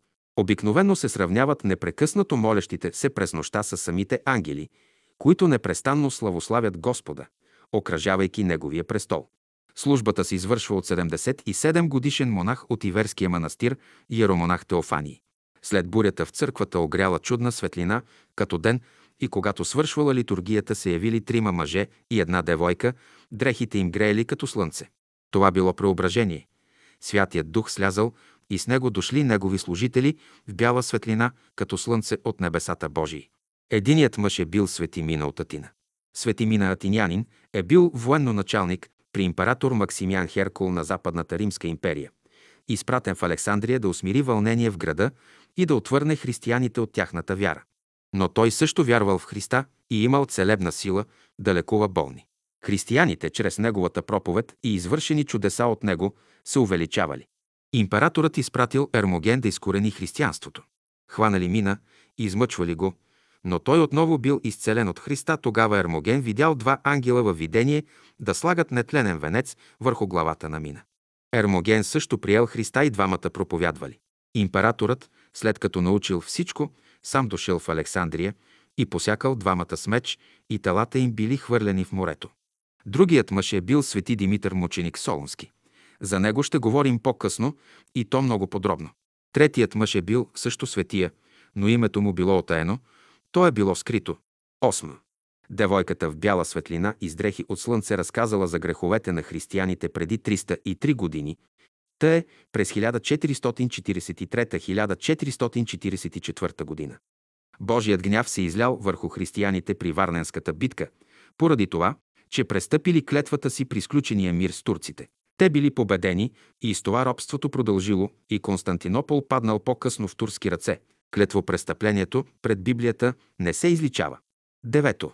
Поради ходатайството на Дева Мария, както и на християните мъченици Свети Димитър и Свети Мина, че до свършването на числото 153, писаните риби в Евангелието, Всемогъщият Бог ще съкрати дните на Турското царство.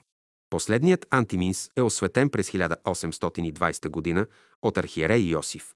През 1821 г. е гръцкото възстание, а този антиминс е предаден през 1854 г. И това е последният антиминс, с него се свършва числото от 153 направени жертвеници, т.е. антиминси. С него започва възраждането на българите във Варненско и с него дочакват освобождението на България през 1877-1878 година. А и, като се прибави към 1746 година, 153 се получава 1899 година. Това е годината, когато учителят Дънов свиква за първи път своите ученици на събор на духовната верига във Варна. А защо 153 риби? След възкресението на Исус, той нарежда Петър да хвърли мрежата от негово име. Тя е пълна с риби. 153 броя. Евангелие от Йоанна, глава 21. Рибата е символ на първите християни, защото риба на гръцки е ихтиус и това са първите думи на акростиха. Исуса Христа, Божий син, Спасител. Духът е този, който движи. Ето какво казва учителят Дънов за числото 153. Сега да се върнем на числото 153. Единицата в това число е великият принцип, който действа в света. Ако ти имаш светъл ум, с който да разбираш законите и тайните на природата, то е все едно, че имаш едно съкровище. Числото 5 е съкровището, то е майката, която съхранява нещата. Числото 5 не спада към Божествения свят, а петицата е от света на онези велики души, които са разбрали Божествения закон. Няма дума в съвременния език, с която да се изрази значението на това число, което твори, но не съгражда. Тройката спада към човешкия свят. Ние сме деца на единицата. Като се съберат числата 3, 5 и 1, получаваме числото 9. Един завършен резултат, един божествен цикъл. Божествен резултат, от който един разумен човек може да благува. Ти можеш да намериш щастието си в числото 9. Единственото щастливо число, според мен е числото 9. Така че схващането на 153 риби завършва един цикъл. Този на Старият завет и започва нов цикъл на Новия завет, който се движи от Святия Дух, изпратен от Исус Христос, Син Божий, Спасителят. В едно предание се говори, че Давид е написал псалтиря и че след неговата смърт синът му Соломон е хвърлил мрежа в морето и е извадил псалтир 153 псалма. Псалмите в Библията са 150. Както псалтират с псалмите е изпълнил целия свят, така и Новият завет ще изпълни целия свят. Ще се възстанови ново християнско царство с православен вожд. И като се съберат 153 риби с 1746, се получава 1899, когато православният вожд, учителят Петър Дънов, в когото е слезнал Божественият дух на 7 март 1897 г., е вече създал първата синархическа верига на Бялото братство. Десето. Духът святи чрез девойката с дрехи, блестящи като слънце, съобщава волята на Бога, християните да се обърнат с молитви и покаяние към Него и да се направят 153 безкръвни жертвеници, антиминси, с които да може на всяко място да се принася безкръвна жертва, да се прави Евхаристия е името на Исуса Христа, Синът Божий. С тези жертвеници, антиминси, ще се осъществява безкръвно жертвоприношение за прощение греховете на християните, за мирът между тях и за съединението на християните в една вяра. След това чрез Евхаристията посредством антиминса да искат прошка, после помощ и сила от Святия Дух, да искат да просят, за да дойде Святия Дух върху тях, за да може да се извърши чрез Святия Дух единението и обединението между тях. И тогава ще се изпълни писанието. Едно стадо и един пастир. Един пастир със Словото на Исуса, Христа и едно стадо в името на Христовия Дух. И трябвало да се почне от Ерусалим и да се тръгне от там, където се споменава името на Исус Христос, защото само Духът Святий може да изповяда, че Исус Христос е Син Божий. Това е духът на пророчеството. След това тримата мъже и девойката станали невидими, чудната светлина изчезнала и останали да светят само свещите в църквата. Единайсто. Отец Теофаний от Иверския манастир от Атон, въпреки преклонната си възраст, заминава за Ерусалим. Разговаря с тогавашния патриарх Партений, който с помощта на православните християни са си възвърнали святите места по силата на султанска заповед от 1757 година.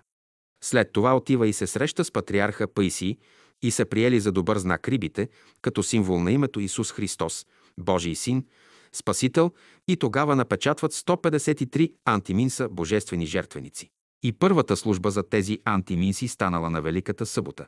Била приложена и частица с заклинание.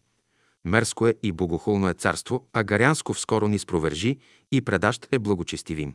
Това означава, че мерското и богохулно агарянско царство в лицето на Турската османска империя в скоро време да се унищожи и да се предаде в ръцете на благочестивите, откъде идва този израз.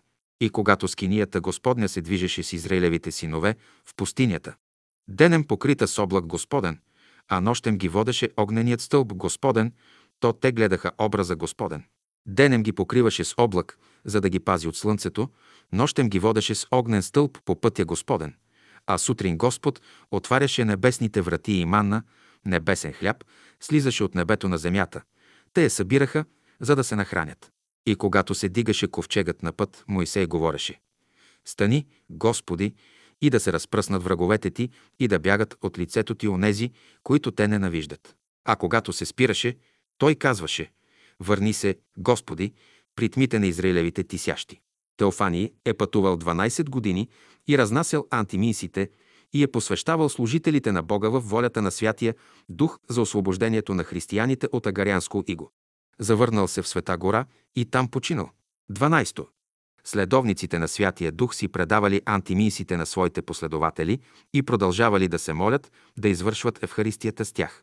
Така се подготвят с годините и идва 1820-1821 година, когато се вдигат гърците на възстание, подпомогнати от българите. Пострадали са много архиереи, като патриарх Григорий бил обесен, предал себе си като пасхален агнец за възкресението на християните и освобождението им. Така се сбъдва пророчеството за Педесятницата плюс възрастта Христова и гърците се освобождават чрез своето възстание и получават независимостта си след Руско-турската война от 1828-1829 година, чрез Одринския мир през 1829 година.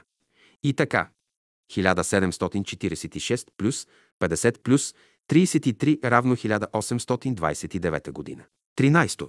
Единствен, останал по чудо, опазен от Бога, за да се изпълни обещанието на Бога към християнските народи, е Йосиф Серски, който, осветен и осенен от Святия Дух, предава единствения останал антиминс от онези 153, извадени през 1747 година.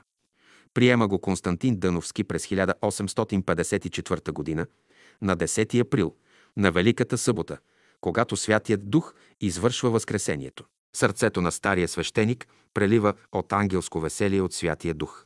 И след това чух като глас голям от много народ на небето, който казваше Алилуя! Спасение и слава и почест и сила подобава Господу Богу нашему. Откровение, глава 19. 14. Старият свещеник предава на младия Константин Дъновски антиминса, който целува ръката му и го скрива в пазвата си. А Святият Дух чрез стария свещеник продължава да му говори и да му дава напътствие. А именно, антиминсът е свети престол в името на Светата Троица, която се заключава в името на Отца, Сина и Свята го Духа. Антиминсът е образ на страшното жертвоприношение на Исуса като изкупителна жертва, пасхален агнец за греховете на человеците.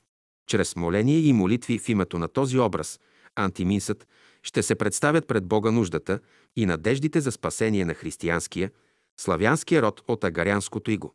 Божествената Евхаристия ще се извършва на антиминса, който е същевременно святи престол.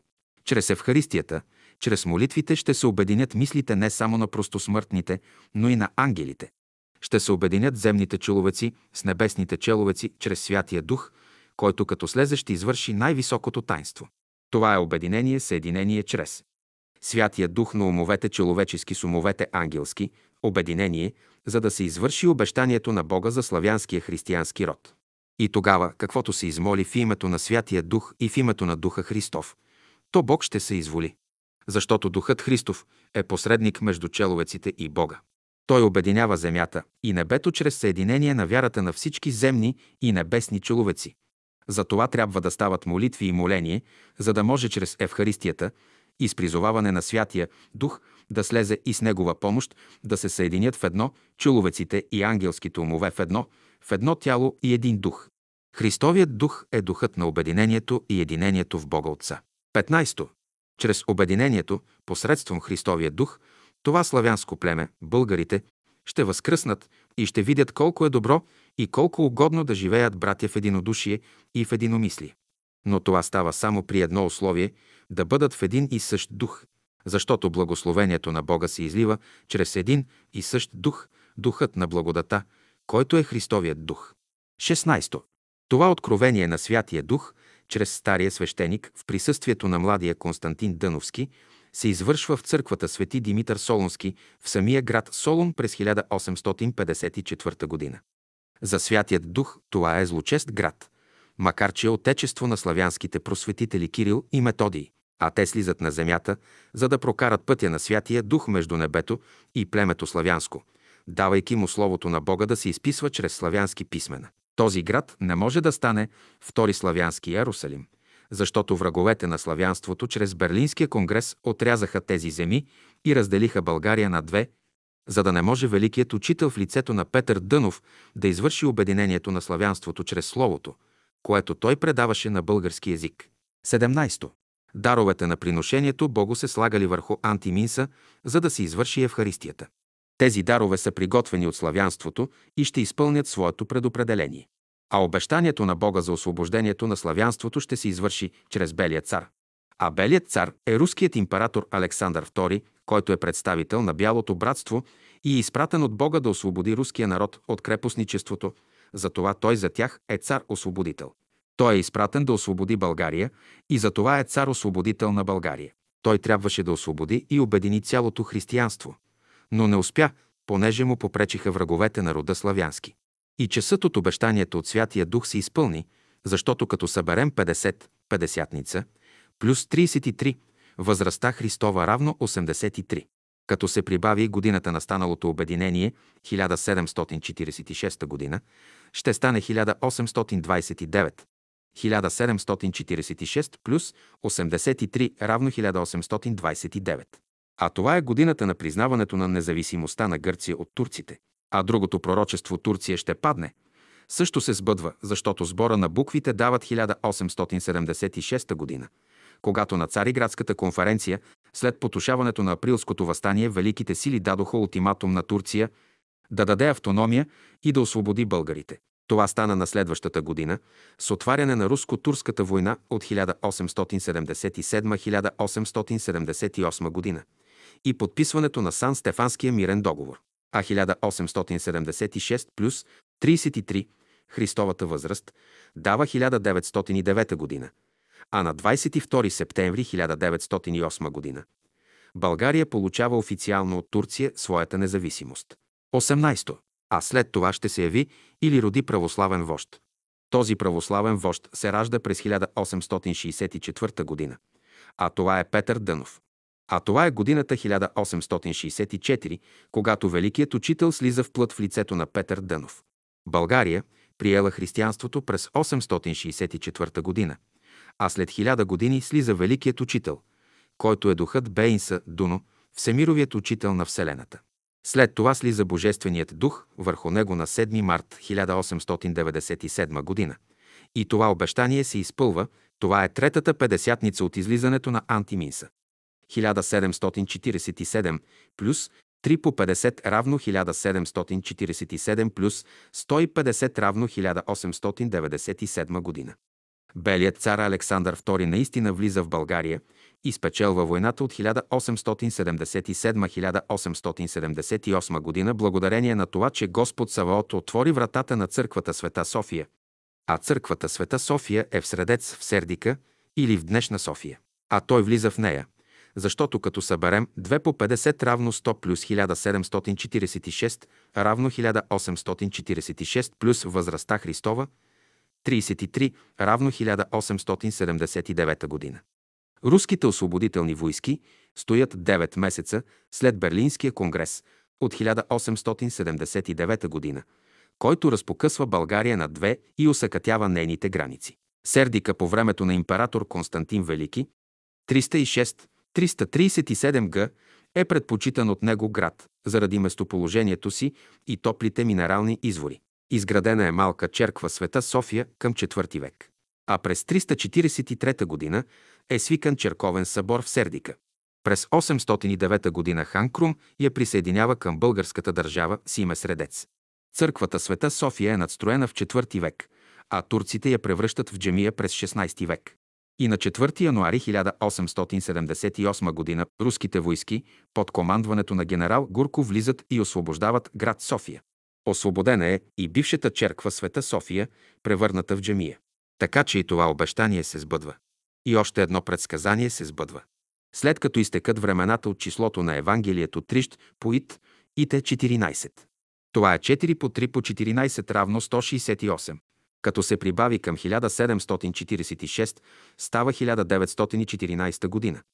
През 1912 година е Балканската война, чрез която България трябва да освободи българските територии от Турция. Но идва междусъюзническата война и България загубва всичко по вина на Фердинанд. През 1914 година започва Първата световна война, която завършва през 1918 година. България преминава през втора национална катастрофа.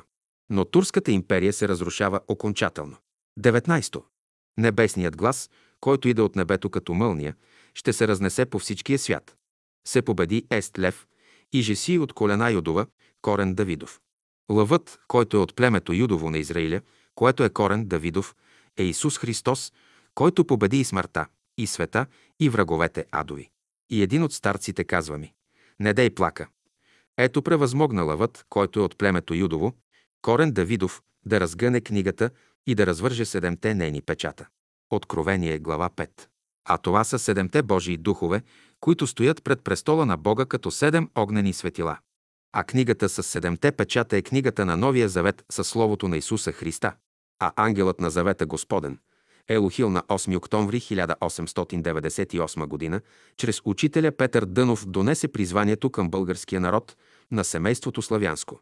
Аз ида отгоре по висше разпореждане на Бога. Вашият небесен Отец, който ме е натоварил с великата мисия да ви предупредя от лошия път и да ви благовествувам истината на живота, която слиза от небесното жилище на вечната виделина да просвети всякой ум, да възобнови всякое сърце и да въздигне и обнови всички духове, отбрани чеда на истината, предназначени да съставят зародиша на новото човечество, на което славянското семейство, коленото юдино ще стане огнище. Вождат на спасението, помазаникът Сионов, царят Господен, братът на страждующите, ще пристигне във всичката своя сила и духовна пълнота и ще промени вида на този свят. Вождат на спасението пристигна в този свят. Това бе великият учител, всемировият учител Бейн Садуно, който в лицето на учителя Петър Дънов даде Словото на Бога за идното човечество от шеста раса, което е третият и последен завет на Бога към човечеството. Амин. 16 глава. Учителят Петър Дънов и Пасхата на Третия завет. Петър Дънов е роден на 12 юли 1864 г. в село Хадарджо от баща Константин Дъновски и майка Добрахаджи Атанасова Георгиева. Това е всемировият учител на Вселената Бейн Садуно, който за пръв път слиза на земята в плът, за да даде Словото на Бога за идното човечество от шеста раса. На 7 март 1897 г. в присъствието на дядо поп Константин Дъновски слиза Божественият дух върху него. Той става учител на Бялото братство на цялата Слънчева система. Той нееднократно в частни разговори заявява Ако преди 2000 години дойде синът, то сега дойде бащата. Тази истина и до сега не може да се възприеме от мнозина, защото нямат още орган, с който да възприемат понятието учител и нямат очи, за да видят и уши, за да чуят, че сега е дошъл самият отец, т.е. бащата, облечен в кръв и плът. Още от самото начало на учредяване на съборите, от така наречената синархическа верига, която се ръководи от Духа Божий, започват да се правят общи обеди и вечери. На всеки събор се прави Господнята вечеря и тя се отбелязва в протоколите на съборите. И което е най-интересното, че не само се възстановява Господнята вечеря по времето на Исуса Христа, но тя се освещава от Духът с ново значение. На 15 август 1907 г. в 19 часа и половина часа има Господня вечеря в горницата във Варна. Поставена е маса с пасхални съсъди и до нея три стола за невидимите посетители – Господ, Исус Христос, Ехова, Елохим и Адонай Святият Дух. Молят се на Святия Дух, Адонай да дойде и да ги изпълни с всяка мъдрост. Правят три поклона за тримата невидими посетители, четат от Библията. Застават пред масата и преломяват хляба. И подават чашата с вино с надписана буква, означаващо името на този, за когото е предназначена чашата. Учителят Дънов им говори, но това не е отбелязано в протоколите. На следващия ден сформират варигата в астралния свят. На 14 август 1908 г. във Варна се извършва Господня вечеря, на която присъствува само Господ Христос, невидим за тях. На масата има плодове, хляб, преломяват хляба и дават чаша с вино. Застават пред престола по трима човека, като са улавяли трите разноцветни ленти. Слагали са ги на главите си и господин Дънов слагал десницата върху главите им. Мирът да пребъде с теб. На 16 август 1909 г. в 19 часа и половина в град Търново. На този събор се дават трите закона на синархическата верига, свидетелствата на веригата, Божието обещание. На Господнята вечеря Господ се изявява на присъстващите. При преломяването на хляба чрез господин Дънов, Господ казва Аз съм, който съм ви водил в миналото. Аз съм същият, който ви водя и в бъдеще. Бъдете благословени от Отца Моего. Този хляб е символ на моята любов и така искам да пребъде вашият живот за нашите братя.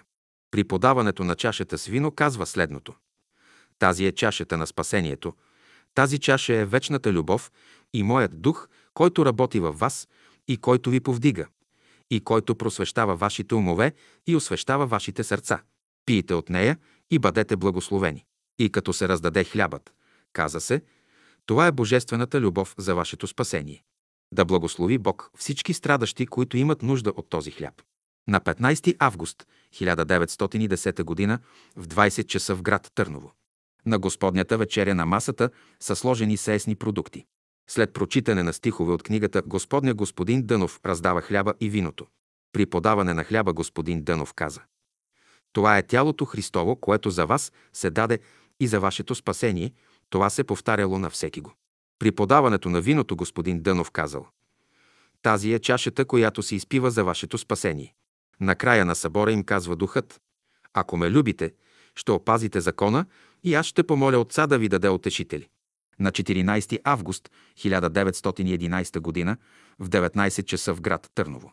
На Господнята вечеря на масата са сложени виното, хляба и плодовете. Господин Дънов казва, хлябът означава животът, който Господ изпраща, трябваше да дойде Христос, за да установи живият хляб. Виното, това е Божественият дух, получаващ дара на духа, и когато го приемем в сърцата си, ще поемеш плодовете на духа. При подаване на хляба господин Дънов казваше Това е живият хляб на живота, който е слезнал от небето за спасение на твоята душа. А при подаване чашата с виното изговаряше Това е чашата Господня, Духът Господен, което се дава за твоето спасение. Съборът завършва с думите на господин Дънов. Думите Господни, които отправям към вас, са тия. Вярвайте в думите ми. Аз ще бъда с всеки го едного от вас. Моят мир ви давам. Моят мир ви оставям. Работете в нивата, в която сте поставени и Отец мой ще ви утвърди във всяко добро дело. Ходете в пътя на истината и живота, в който аз пребъдвам.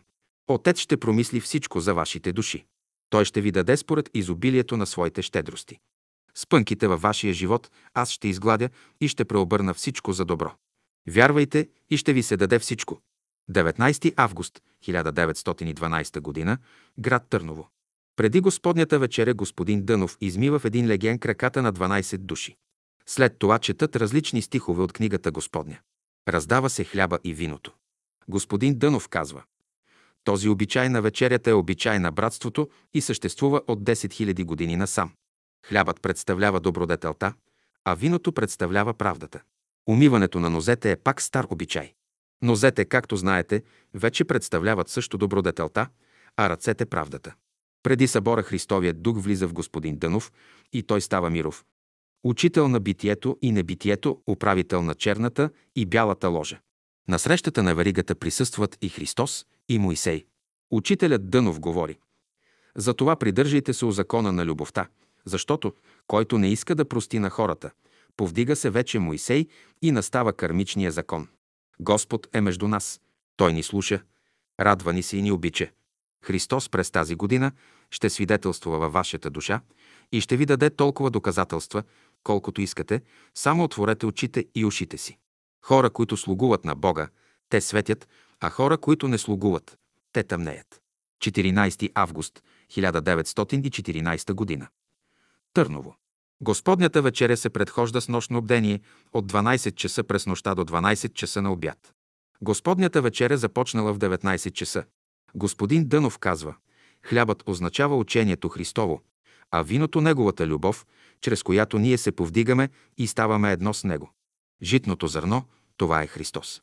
Житното зърно е емблема на Христа. Житните зърна са неговото тяло. Господин Дънов раздава от хляба и чашата всеки му. Да ви благослови Господ Бог мой. Да пресветне ума ви, сърцето ви и душата ви заради вашето послушание, да ви благослови Господ. Аз ви проповядвам един Христос, който е между вас, слушате гласа му и не го виждате. Христовият дух е в учителя Дънов. Той е миров учител на света, на битието и на небитието, на светлината и на тъмнината. Само Христовият дух дава Словото на Бога. И от 1912 година Христовият дух чрез учителя Дънов започва да дава Словото си. А то бе Слово на Бога. 17 глава.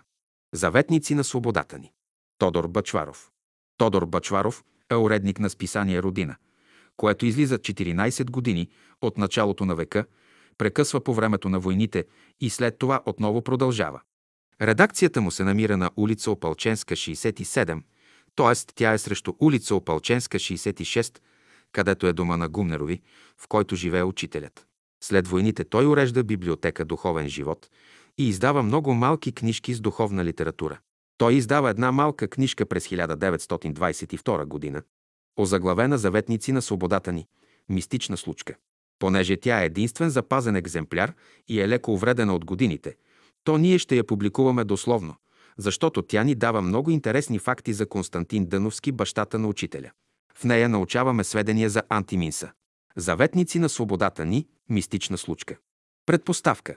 Преди 22 години се срещнах и запознах във Варна с прононсирания днес из цяла България господин Петър Константинов Дънов.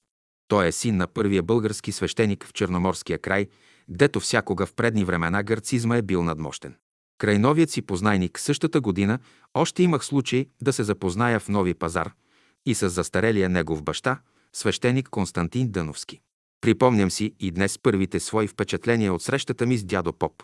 Едроръст, с холеричен темперамент старец, в очите на когото блестеше още огъня на буден, господарски дух, който не е обичал думата му да става на две. Винаги наблюдателен, с тиха външност, той заговорваше плавно, мелодично, но с държан тон, като човек, който добре се владее. Стънка, едва уловима ирония в гласа, той като да казваше «Какво не съм аз видел и препатил, което вие, младите, не сте сънували още». След време много от преживелиците на дядо Поп ми се разказаха, но остави в мене трайни следи само разказа за неговото юношество, когато той, подбуждан и от своята майка, искал да се покалогери, още съвършено млад, 16-17 годишен. Но срещата му с един мистериозен духовник в Солунската черква Свети Димитрий, превърната от турците в джемия, става причина младият Константин да не стане светогорски калугер. Но верен на религиозния си дух, той се запопил. Тая съдбоносна случка в живота на набожния Константин повлияла да се измени насоката на неговия живот.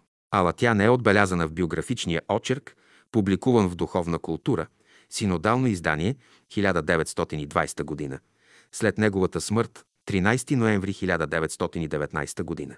Или случая не е бил известен на почтения автор на очерка, доктор Ников, или ако му е бил известен, той го е пренебрегнал като твърде мистериозен.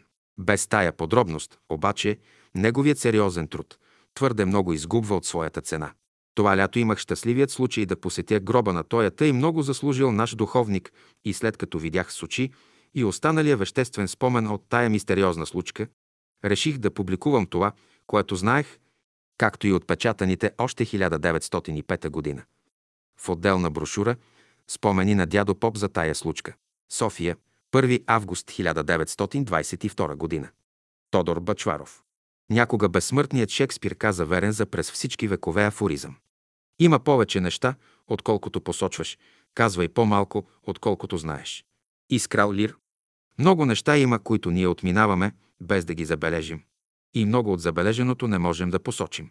Нито една биография не съдържа всичко за живота на тоя, когато описват. Когато се появиха първите биографични бележки за свещеник Константин Дъновски в първа книжка на синодалното издание «Духовна култура» 1920 година, тъкмо след неговата смърт забелязах голямата им празнина. В живота на тоя първи български свещеник има такива важни преживелици, които са повлияли на живота му. Тъй както Христовото явление на Савла пречупи пътя на послешния му живот.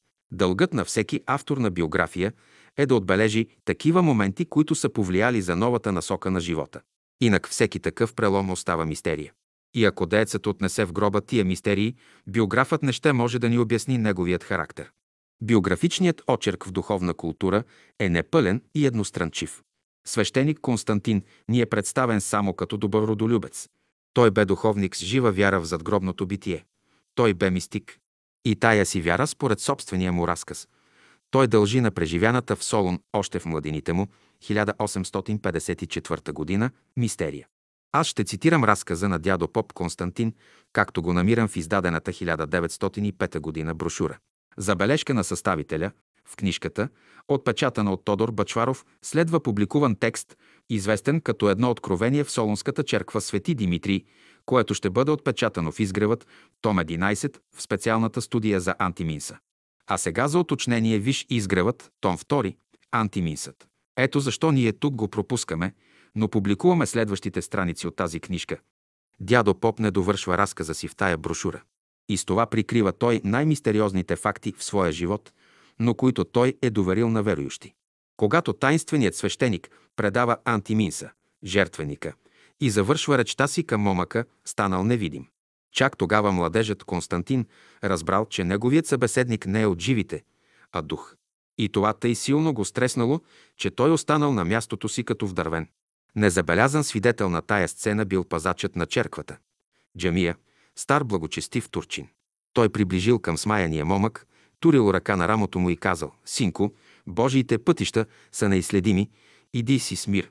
Същият дух и в други важни моменти в живота на свещеник Константин му се явявал. В най-големия разгар на борбата между българи и гърци, Гагалзи във Варна, една вечер младият свещеник Дъновски попаднал в засада на свои врагове, гърци, които го нападнали, за да го убият. С мъка той се отървал от опасността, като оставил част от расото в ръцете им. В това време той вижда своя духовен ръководител, който отправил към него ободрителни думи. Дързай, вие ще победите. Скоро след това поп Константин получил из Цариград известие от чурбаджи Атанас, своя покровител, на когото бил зет, че българското черковно дело върви успешно и скоро ще излезе на добър край. На свой близки дядо Поп разказвал, че за пръв път видял своя ръководител 1854 година, когато на малко гръцко параходче той с тримата си другари от Варна, Белю Пинин, Тодор Мавродиев и Петър Атанасов, излизат от Цариград и навлизат в Мраморно море. Насреща им летяла тласкана от силен вятър, голяма военна гемия. Ходът и бил тъй устремен, че докато параходчето успее да се отклони, гемията го удря с носа си така силно, че го пробива и потъването му било неизбежно. В този критически момент младият Константин вижда, че край баржата на параходчето се спуска сянката на един калугер и той го чува, че казва «Не бойте се, никой от вас няма да погине». Дядо Поп познавах лично. Той и пред мен е потвърждавал верността на цитирания разказ. Преди 15 години видях копие от Антиминса, отпечатано на литографен камък. Самият оригинал видях сега в престола в първата българска черква във Варна, свети Архангел Михаил. В тая черква свещеник Дъновски прекарал повечето от служението си. В една стайчка при същата той преживял и сетните дни на тихия си живот. В двора до алтаря лежат и останките му. Над гробът се издига скромен железен кръст. Засъхнали бяха няколкото стръка цвете, посадени върху стихналата земя. Отиде си от света живият свидетел на описаната мистерия, остава само старият жертвеник да говори за мистериозното си минало. От надписите му на гръцки език се види, че е печатан, когато е бил вселенски патриарх Кирио, Кирио, Паиси, 1747 година. Един едва личащ надпис отдолу гласи Град Солун, печат Алексик Тимус, да се поменува целият му род. Отдясно напряко седри слова стои надпис. Осветен от свети месемврийски Кирил Йосиф, 1820 година. А отляво са думите. Агнец, жертва, 1820 година, август 6, мощи свети мина, зашити в антиминса, и дълго още той е прогнил от времето паметник ще ни напомня не само за живата вяра на скромния служител Христов, но и за живите ръководители на българския народ, които ни нудят да издигнем храм за нашия Бог в българските сърца. Българино, поддържай вяра в себе си и в Бога. Без тая душевна сила никой не успява. И народите, както и отделните лица, се нуждаят от идеал, към който да бъдат насочени погледите. Без това животът е безвкусица, празнота и умора, които довеждат до мрака на безнадеждието. Да вярваш, ще рече да действаш, да пробиваш път дори и през скали. Безверие и бездействие са еднозначни. Блазена оня народ, чието водачи се вдъхновяват от вяра в светла бъднина. Те ще действуват, ще се борят за тая бъднина и тя ще изгрее на хоризонта народен в близък ден. Не пропада добро желание, кога се кърми то от вярата. Всепобедната мощ на душата.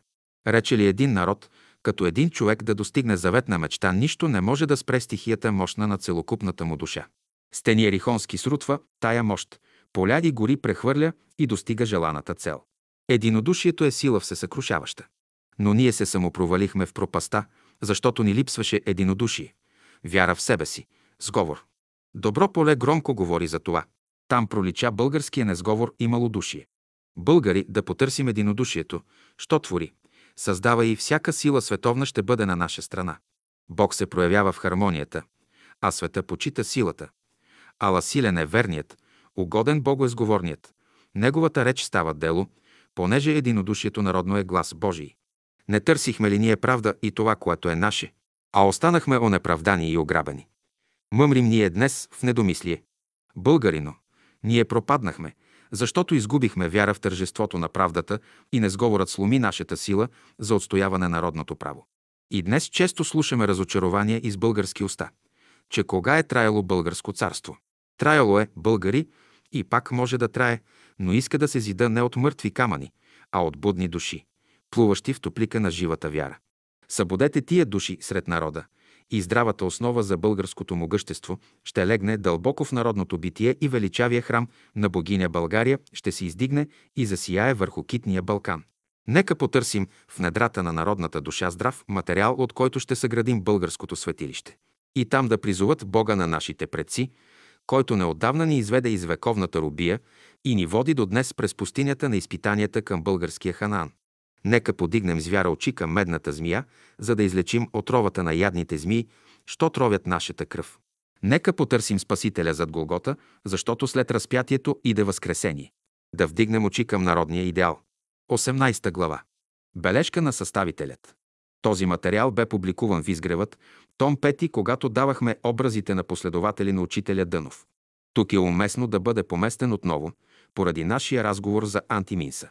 Ще се спра на някои неща, които ми направиха впечатление.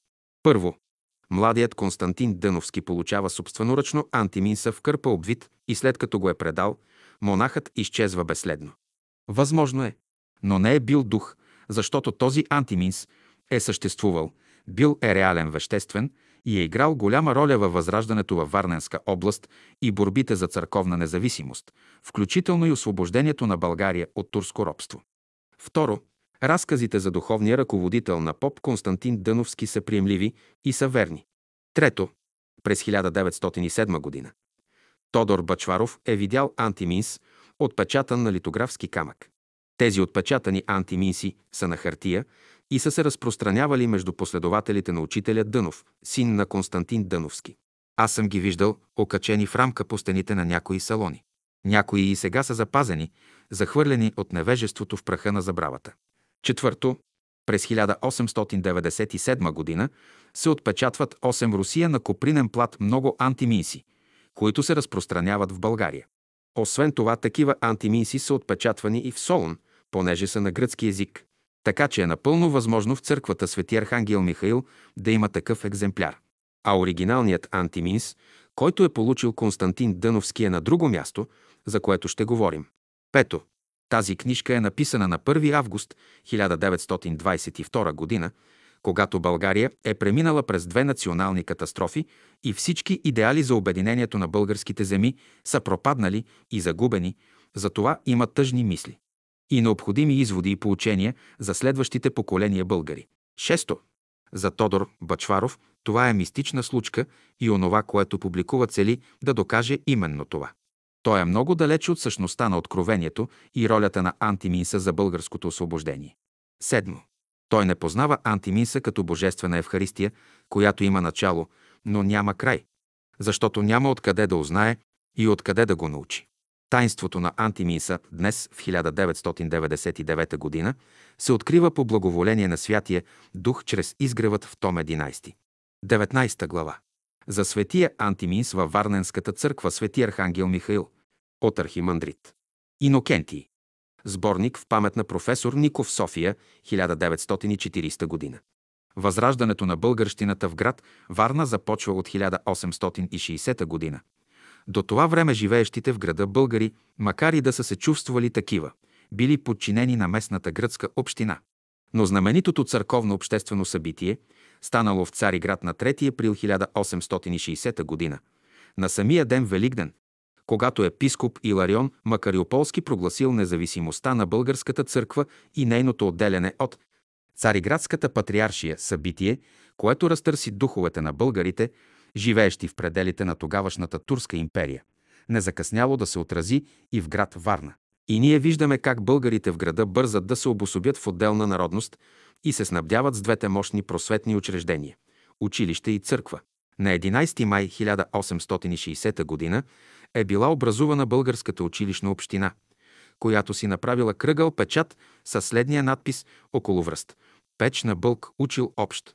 Варна в първия ред, на втория до половината. Надпис. Соглая и дерзост в средата под тоя надпис. Успех, а под него 1860. След образуването на българската община. Първата и грижа била да се створи българско училище за подрастващото поколение. Отварянето на това училище е срещнало голямо противодействие от страна на силните на деня пред турските власти. Но въпреки всичко това, училището било отворено на 19 август 1860 г.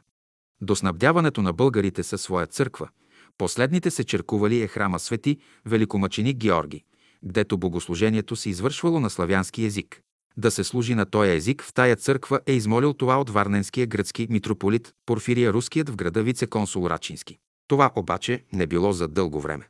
Скоро митрополитът отказал, поради Великденското събитие в Цариград.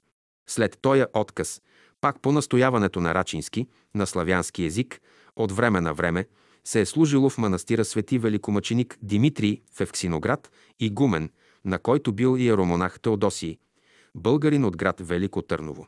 След заминаването на Рачински от Варна в 1963 г., българите нямали възможност да се черкуват в гореказаните църкви.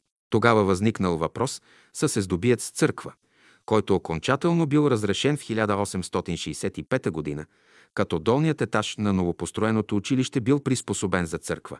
Когато всичко било готово, иконом Константин Дъновски заминал за село Хадърджа, сега Николаевка, за да вземе от тамошната църква църковни принадлежности, необходими за отваряне на църквата и извършване на божествената служба, църковните принадлежности били превозени помръкнало, а през нощта били наредени в долния етаж на училището.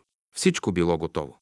На 14 февруари 1865 г. на Сирни заговезни била отворена новата църква с отслужване на света, божествена литургия.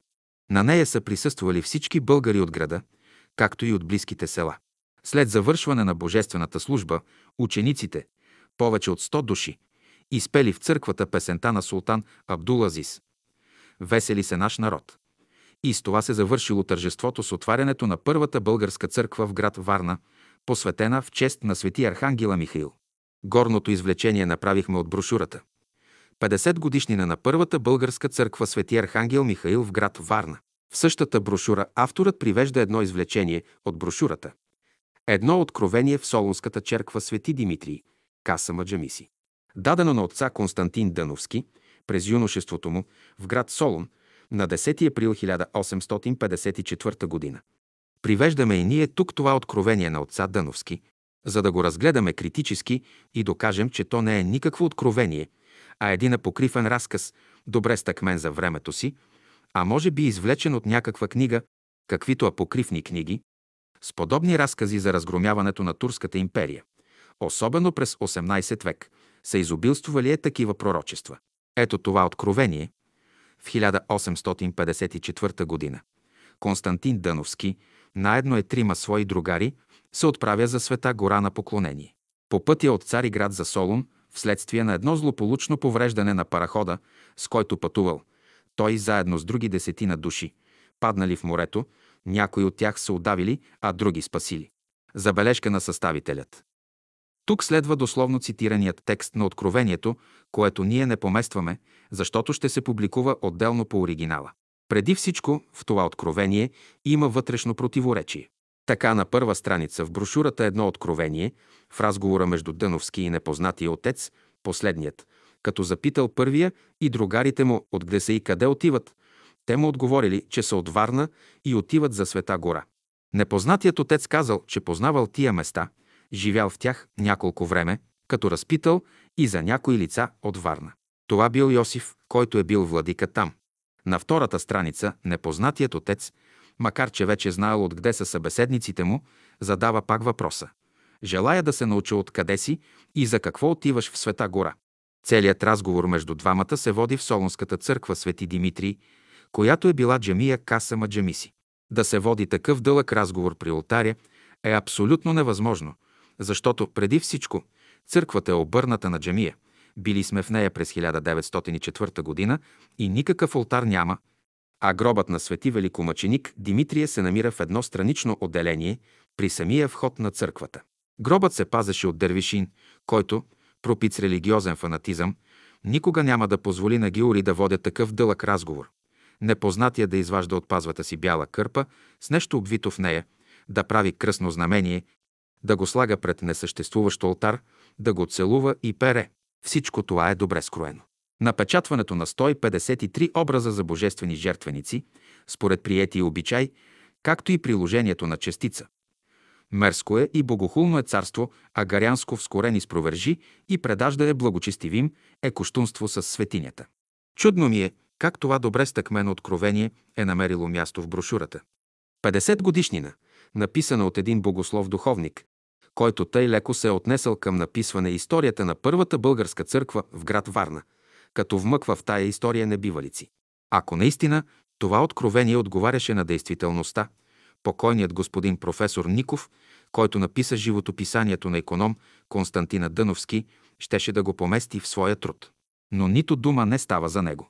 Господин Ников навярно е счел това откровение за една измислица, подобно на уния откровения, които и днес получават някои, като Бона Велинова, Сейко Николов, Устабашев и други, които също така не се стесняват да ги обнародват в своите издания и заблуждават наивните. Сега ще разгледаме светия Антиминс, който отец Дъновски, като мирско лице, е получил в Солон от непознатия отец, на който е бил отпосле ръкоположен за свещеник. А в последствие е била отслужена първата божествена литургия при отварянето на църквата Свети Архангел Михаил и ред години подир това. С него са били осветени и руският параклис във Варна и 14 църкви в околните села на Варненската епархия. Въпросният свети Антиминс представлява изображение на Христовото погребение, а по четирите агли изображение на светите евангелисти. Той е отлитографиран, както се вижда от надписа, с печатни букви в най-долната му част в град Солон, в печатницата на Алексио Тинус, а е издание на Иверския манастир в Света гора. Освен този надпис, има и други два надписа с печатни букви на гръцки език, които даваме в превод. Божествени свет жертвеник, осветен по милост от Всесветия и Животворящия дух, съдържащ божествените безкръвни жертви на всяко място на владението му. През патриаршествуването на Светейшия и Вселенски патриарх Паисия и управляващият всичко добре и Свети Синод в 1747 година. 1 януари. От лявата страна на Свети Антиминс, на бялото поле, има следния надпис на гръцки, който в превод на български гласи. Освети се от свети Месемврийския Йосиф 1820, а от дясната Провато Провадия 1820 година, 6 август. Мощи свети мина. От всичко това се вижда, че свети Антиминс е отлитографиран в множество тела в 1747 година, а този, за който става реч, е осветен в 1820 година. Следователно, твърдението на економ Константин Дъновски, че той е получил тоя светия Антиминс в Солон от един непознат свещеник, не отговоря на истината. Той в своята брошура едно откровение, в която споменува за годината 1747, когато са отлитографирани множество свети антиминси, нигде не споменува от кого и кога е осветен нашият антиминс. А съгласно наредбите на Светата Църква, върху неосветен свети антиминс не може да се извършва божествена литургия, следователно. И твърдението на автора на брошурата 50 годишнина, че иконом Дъновски е бил от после ръкоположен за свещеник. Служил е на него при отварянето на църквата Свети Архангел Михаил и ред години подир това с него са били осветени и руският параклис във Варна и 14 църкви в околните села на Варненската епархия, ако се приеме за действително, той авторът на 50 годишнина се е заблудил. А самата истина е, че въпросният свети Антиминс не е бил даден на иконома Дъновски в град Солон от непознатия свещеник, както това се твърди в двете горепоменати брошури, а той има съвсем друга история. В архива на покойния наш съгражданин и ученолюбив общественик Кръстю Мирски се намери една черновка, Дописка, написана половината с мастило, а другата с молив, собственоръчно от покойния варненски свещеник Христо Варбанов, която е била предназначена да се напечата във вестник Мир, но след това Мир зачеркнат и поправен с молив на вестник Странджа. Черновата се пази в архива на Варненския археологически музей. Тук предаваме цялата дописка с спазване и на правописа й. До господина, редактора на вестник Странджа. Моля, господине редакторе, вместете в почитаемия си вестник следующата дописка. Научаваме се от верни източници тук, в нашия град Варна, че някой си свещеник, а именно Константин Дъновски, бил казал на негово царско височество, че когато ходил в град Солун, някой си калугерин му бил дал един свети антиминс, като му и казал «Земи това свято нещо и го пази, че наскоро ще се освободи България, тогава да го извадиш наяве. Това е опазено в мене от църквата Свети Димитрий Солунски, и прочее този свети Антиминс се фотографира и се изпровожда до негово царско височество.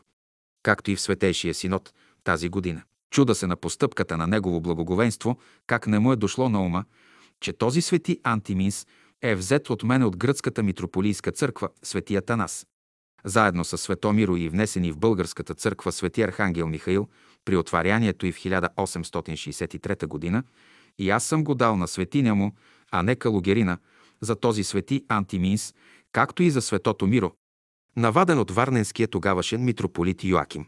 На руския вице-консул Александър Олхин и при негов секретар Даскалов бях съден защо съм взел таквози свято нещо от святата трапеза. С настоящите думи от архиерея следват думи на турски език, запитан от консула, що архиерей говорит. Аз казах горе изложени думи. Запитан от консула откъде взяли ета вещи. От церков и где потащили в български церков. Кому отдали? Свещеник Константино. Сде си нет българско и церков, го дня обедия била, ви отнеднесли ети вещей прямо от церков в церков. От церков в церков стопаной в домой. Този свети Антиминс беше в българската църква до 1880 година, над когото свещениците извършваха божествената литургия.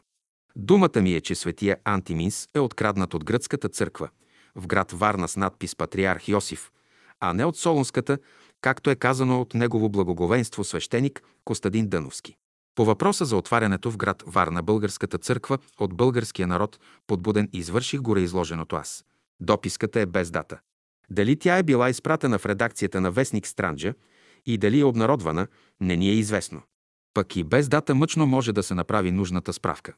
Но и изтъкнатото в тая дописка от покойния свещеник Христо Варбанов не отговоря на истината. В автобиографията си която се пази в архива на музея, той не пише нищо за отварянето на първата българска църква Свети Архангел Михаил в град Варна, такова голямо събитие, което не можеше да отмине мълком.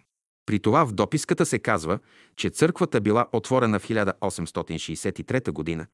Когато тя е отворена на 14 февруари 1865 г., а свещеник Варбанов, според автобиографията му, Дошъл във Варна на 2 февруари 1869 г., връщайки се от Цариград, където бил заминал на 6 януари същата година, за да уреди въпроса за приемане на духовно звание такова, той приел, като бил ръкоположен от варненския гръцки митрополит Йоаким на 10 февруари същата година и след това заминал за град Шумен и свещенодействувал в разни села.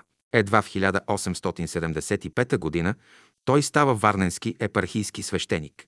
Следователно, твърдението му, че по въпроса за отварянето в град Варна българската църква от българския народ подбудим, извърших гореизложеното, не отговаря на историческата действителност. Като е тъй, той не е откраднал светия Антиминс и светото Миро от църквата светия Танасий, както се твърди във въпросната дописка. А ето как стои всъщност историята с предметния свети Антиминс. Още като дете, прислужвайки в съборната църква, в старото здание, гдето се помещават църковната канцелария, ливницата, кръщелната, имаше и една стая, в която живееше покойният иконом Константин Дъновски. Впоследствие той живя в една от стаите при църквата Свети Архангел Михаил. Беше голям събеседник. Често го посещавах и говорих с него, разказваше ми за минали събития. Така, един ден бе ми разказал как той и покойният Иван Чубрицата откраднали от църквата Светия Танаси и Светия Антиминс и Светото Миро, които били необходими за отварянето на църквата Свети Архангел Михаил. При църквата Светия Танаси имаше църковни одеи, които са съборени. В една от тях живееше клисарката. В един прекрасен ден, в турско време, отец Дъновски и чубрицата отишли при нея и я помолили да им отвори църквата, защото искали да вземат мярка от някои икони, за да им се направят сребърни нимбове. Клисарката им отворила църквата, оставила ги да си свършат работата, а сама се прибрала в стаята, като им поръчала, щом си свършат работата и излязат, да й се обадят. Останали сами в църквата, отец Дъновски взел от светия престол светия Антиминс и светото Миро, скрил ги и си излезли благополучно от църквата, без да ги подозират за извършеното. На следния ден работата се разкрива, става достояние на турското правителство, което подвежда под отговорност виновниците, но те се оправдали, като отрекли извършеното. Тази история сме я слушали и от други стари варненски жители, между които и 90-годишният стар опълченец Георги Димитров. Целта да напишем настоящето е да разсеем една заблуда относно происхода на свети Антиминс, с който бе отворена първата българска църква в град Варна. И с това се започна редовното богослужение на славянски език за българското общество в града ни, което още през 1860 г. с отварянето на първото българско училище си образува българска община. Въпросният свети Антиминс, както самият оригинал, тъй и копия от него, се съхраняват във Варненския археологически музей. 20 глава. Антиминсът от Откровението. Бележки на съставителят на изгревът Вергилий Кръстев. Тази статия бе открита от мен преди 30 години, когато търсех откровението в неговия оригинал. Разбрах, че небето бе взело мерки и бе го публикувало официално в академичен сборник, за да не се загуби. Ще дам някои пояснения за тази статия, която се публикува дословно, но не сме включили откровението, понеже го публикуваме отделно по оригинала. Първо, тук няма никакво противоречие, защото непознатият отец е бил бившият митрополит на Варна Йосиф Серски, който е бил от 1839-1844 година, че дори и от по-рано. Ще дадем доказателства по-късно. Второ, младият Константин Дъновски е посетил джамията Касама Джамиси в 1854 година. И тогава тя е представлявала съвсем друго нещо. От годината 1904, която се посочва тук. Дервишът, който е пазил джемията и който е видял цялата случка в 1854 година, има съвсем друго поведение. Това научаваме от разказа на Константин Дъновски, поместено в Заветници на свободата. Тук няма нищо скроено, а дори е разкроено и се вижда всичко, че е от ясно по-ясно, но за тогова, на когото очите са отворени. И може да чете книгите земни и книгите небесни. Трето, Авторът не е запознат с антиминса, че към него се поставя частица от мощите на Свети Мина, зашити към оригиналния антиминс, който е осветен в 1820 година. Такова заклинание съществува и го има произнесено на много места в тогавашните богослужения. Четвърто, тук няма небивалици, а мистична случка. Онова, което е духовно, се изпитва духовно. Но тогава, който има люспи на очите, той не вижда нищо. Чак когато му паднат люспите от очите, той проглежда и вижда един съвсем друг свят. Свят небесен. А живее и ходи по свят земен. Пето. Този антиминс е съществувал. Заради него той, Константин Дъновски, става свещеник в 1857 година в село Хадърджа и с него си е служил при службите и го е носил в себе си. При откриването на църквите в окръге. С него той е работил и го е пазил като нещо съкровено, защото е знаел при какви обстоятелства го е получил в Солун през 1854 година. Шесто. През 1747 година са отлитографирани 153 броя и те са давани на верни свещеници, запознати с целта на издаването му. Този антиминс от 1820 година е осветен от Йосиф Месенврийски, а по-късно е Йосиф Серски, митрополит на Варна. Той е един от тези 153 броя. На антиминса много добре е обозначено и написано кой го е осветил. Това е оригиналният антиминс и последният останал от тези 153 броя и осветен лично от Йосиф Месенврийски 1820 година. Лично той му го връчва през 1854 година, а младият Константин го приема.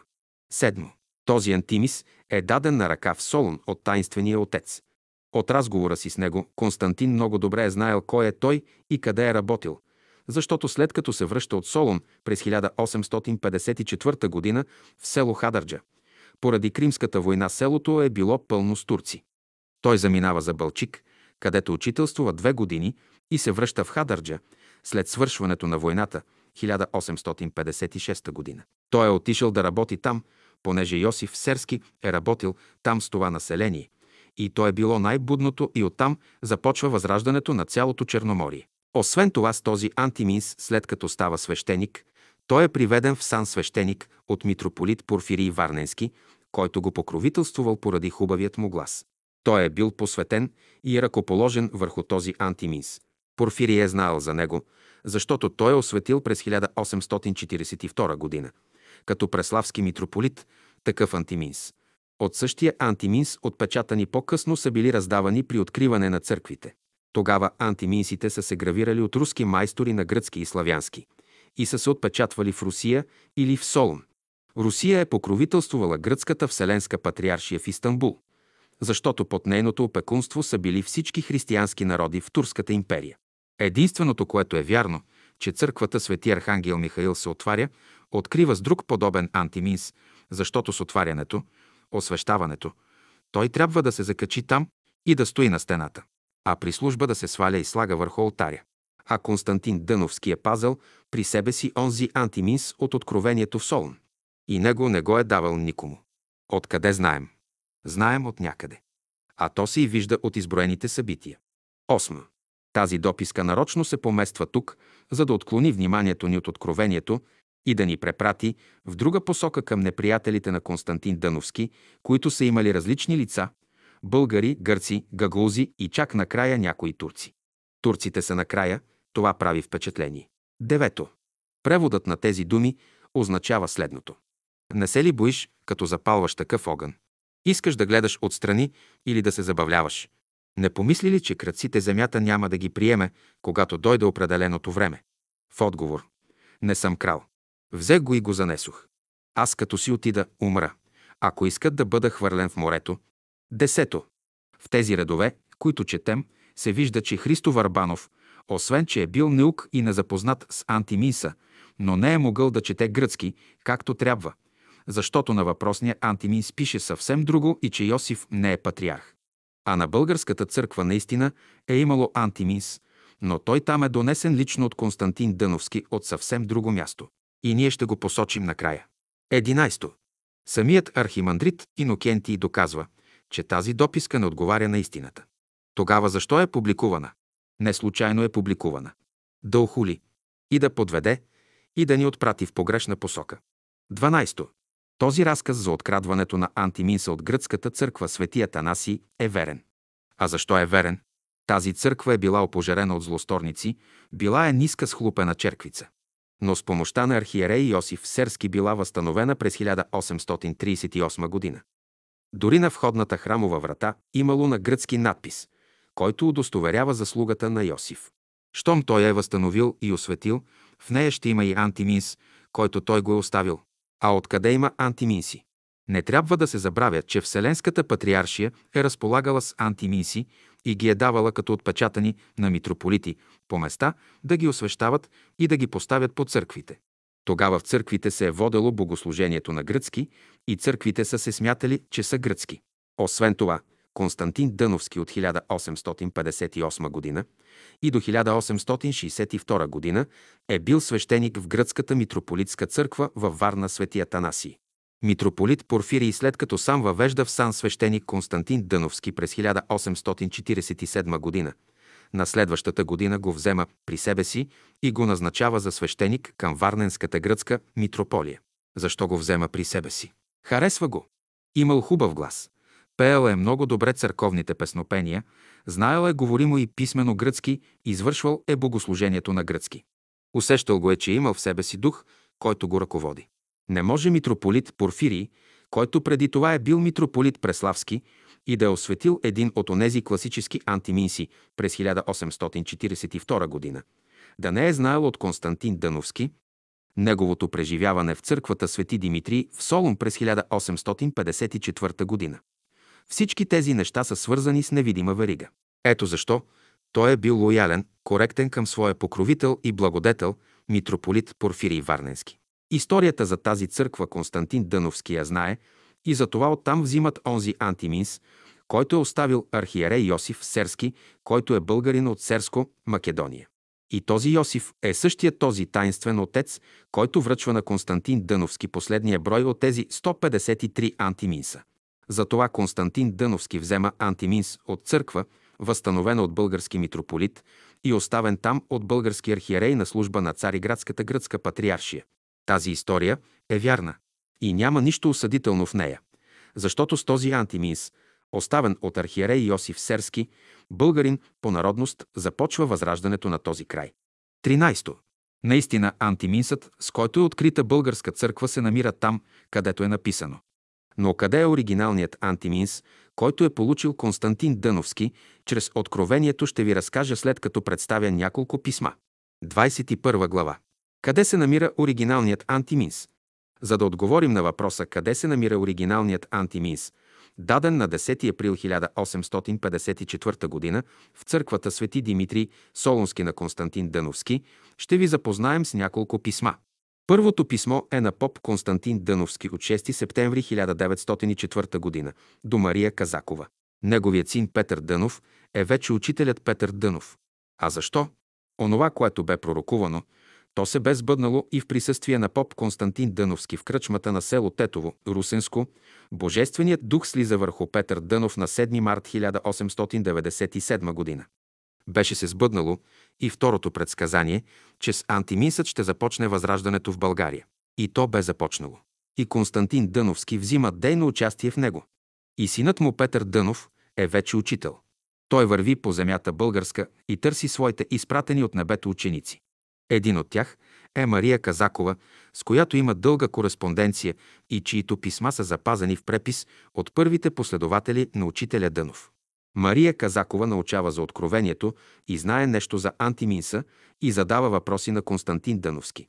Той отговаря на въпросите и ние днес знаем много неща, които допълват празнотите в нашето изследване за историята на антиминса от 1854 година. Ето писмото. Препис.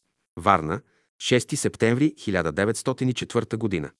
Отеческите ми благословения до любезната ми в духа света го дъщеря, Мария Казакова. Писмото ви от 27 минали и приех и добре разбрах писаното ви.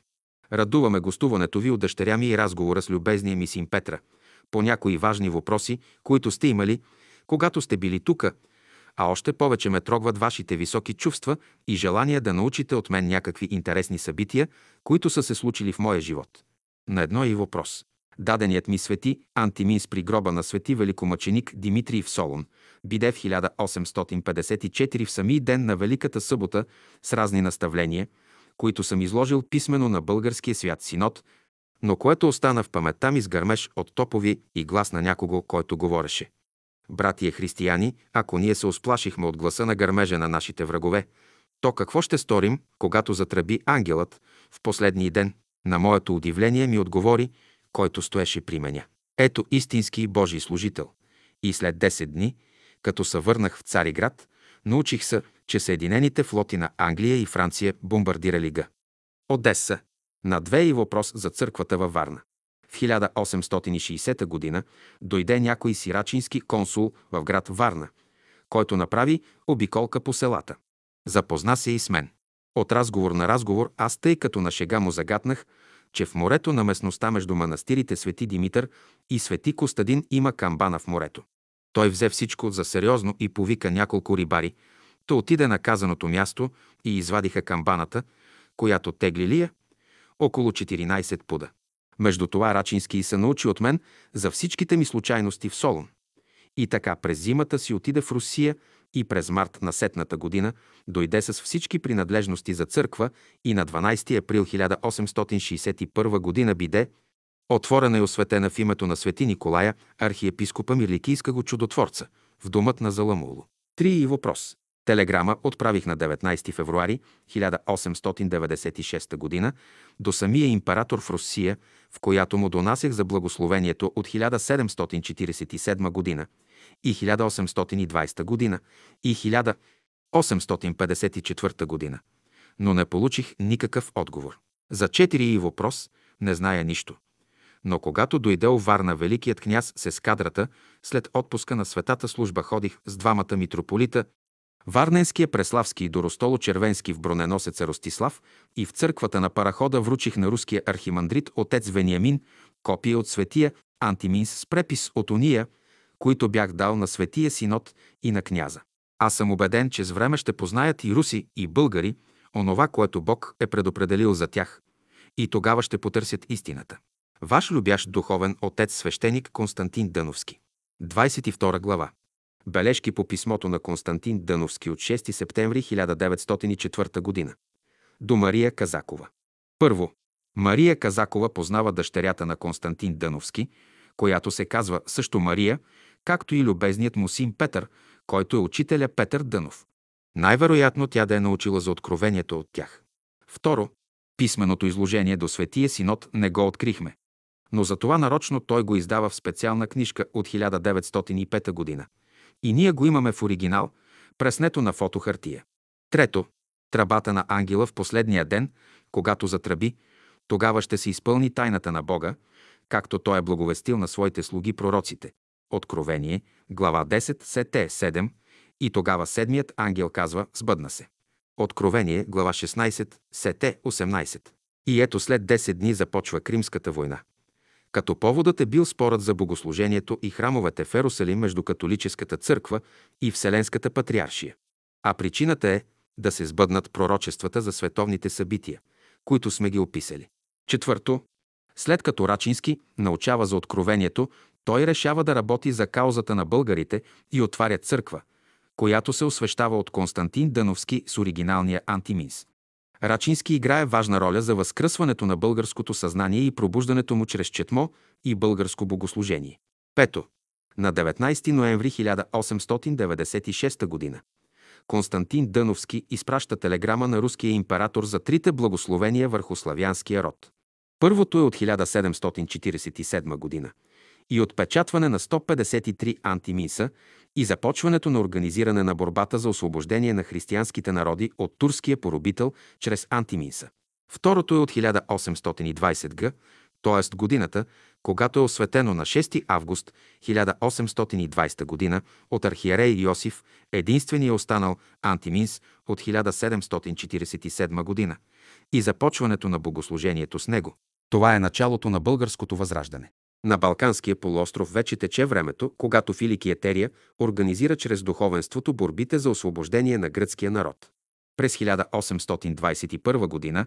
е гръцкото възстание, а с Одринския мир през 1829 г. вследствие на руско-турската война от 1828-1829 г. Гърция получава официално независимост от Турция. Тук се сбъдва пророчеството, дадено в Откровението, 1746 година.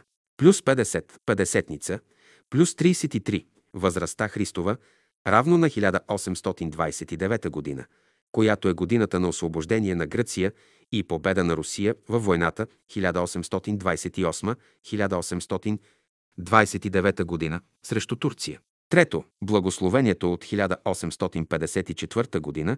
чрез откровението за идването на православния вожд и с пророчеството на откровението. 3 по 14 равно на 42 или 1854 г. плюс 42 равно на 1896 г. се вижда, че трябва да дойде Бог и ще посети чрез православния вожд всичкият славянски род. Ето защо той в изпратена телеграма споменава и годината на Третото благословение. Телеграмата е изпратена на 19 февруари 1896 г., а на следващата година в негово присъствие на 7 март 1897 г. Божественият дух слиза върху рождения му син по плът Петър Дънов. А това е въплатеният вожд, православен вожд, върху който вече е и духът Божий. Константин Дъновски знае за този вожд. Още при раждането на сина му Петър, той отбелязва в собствената си Библия следното откровение изпълни се обещанието на благия небесен баща. Да изпроводи в моя дом своя възлюбен син, като знамение за всеобща радост на родът човечески, за по-добър, по-светъл и правдив живот. Ето това е причината да бъде изпратена тази телеграма до императора на православна Русия.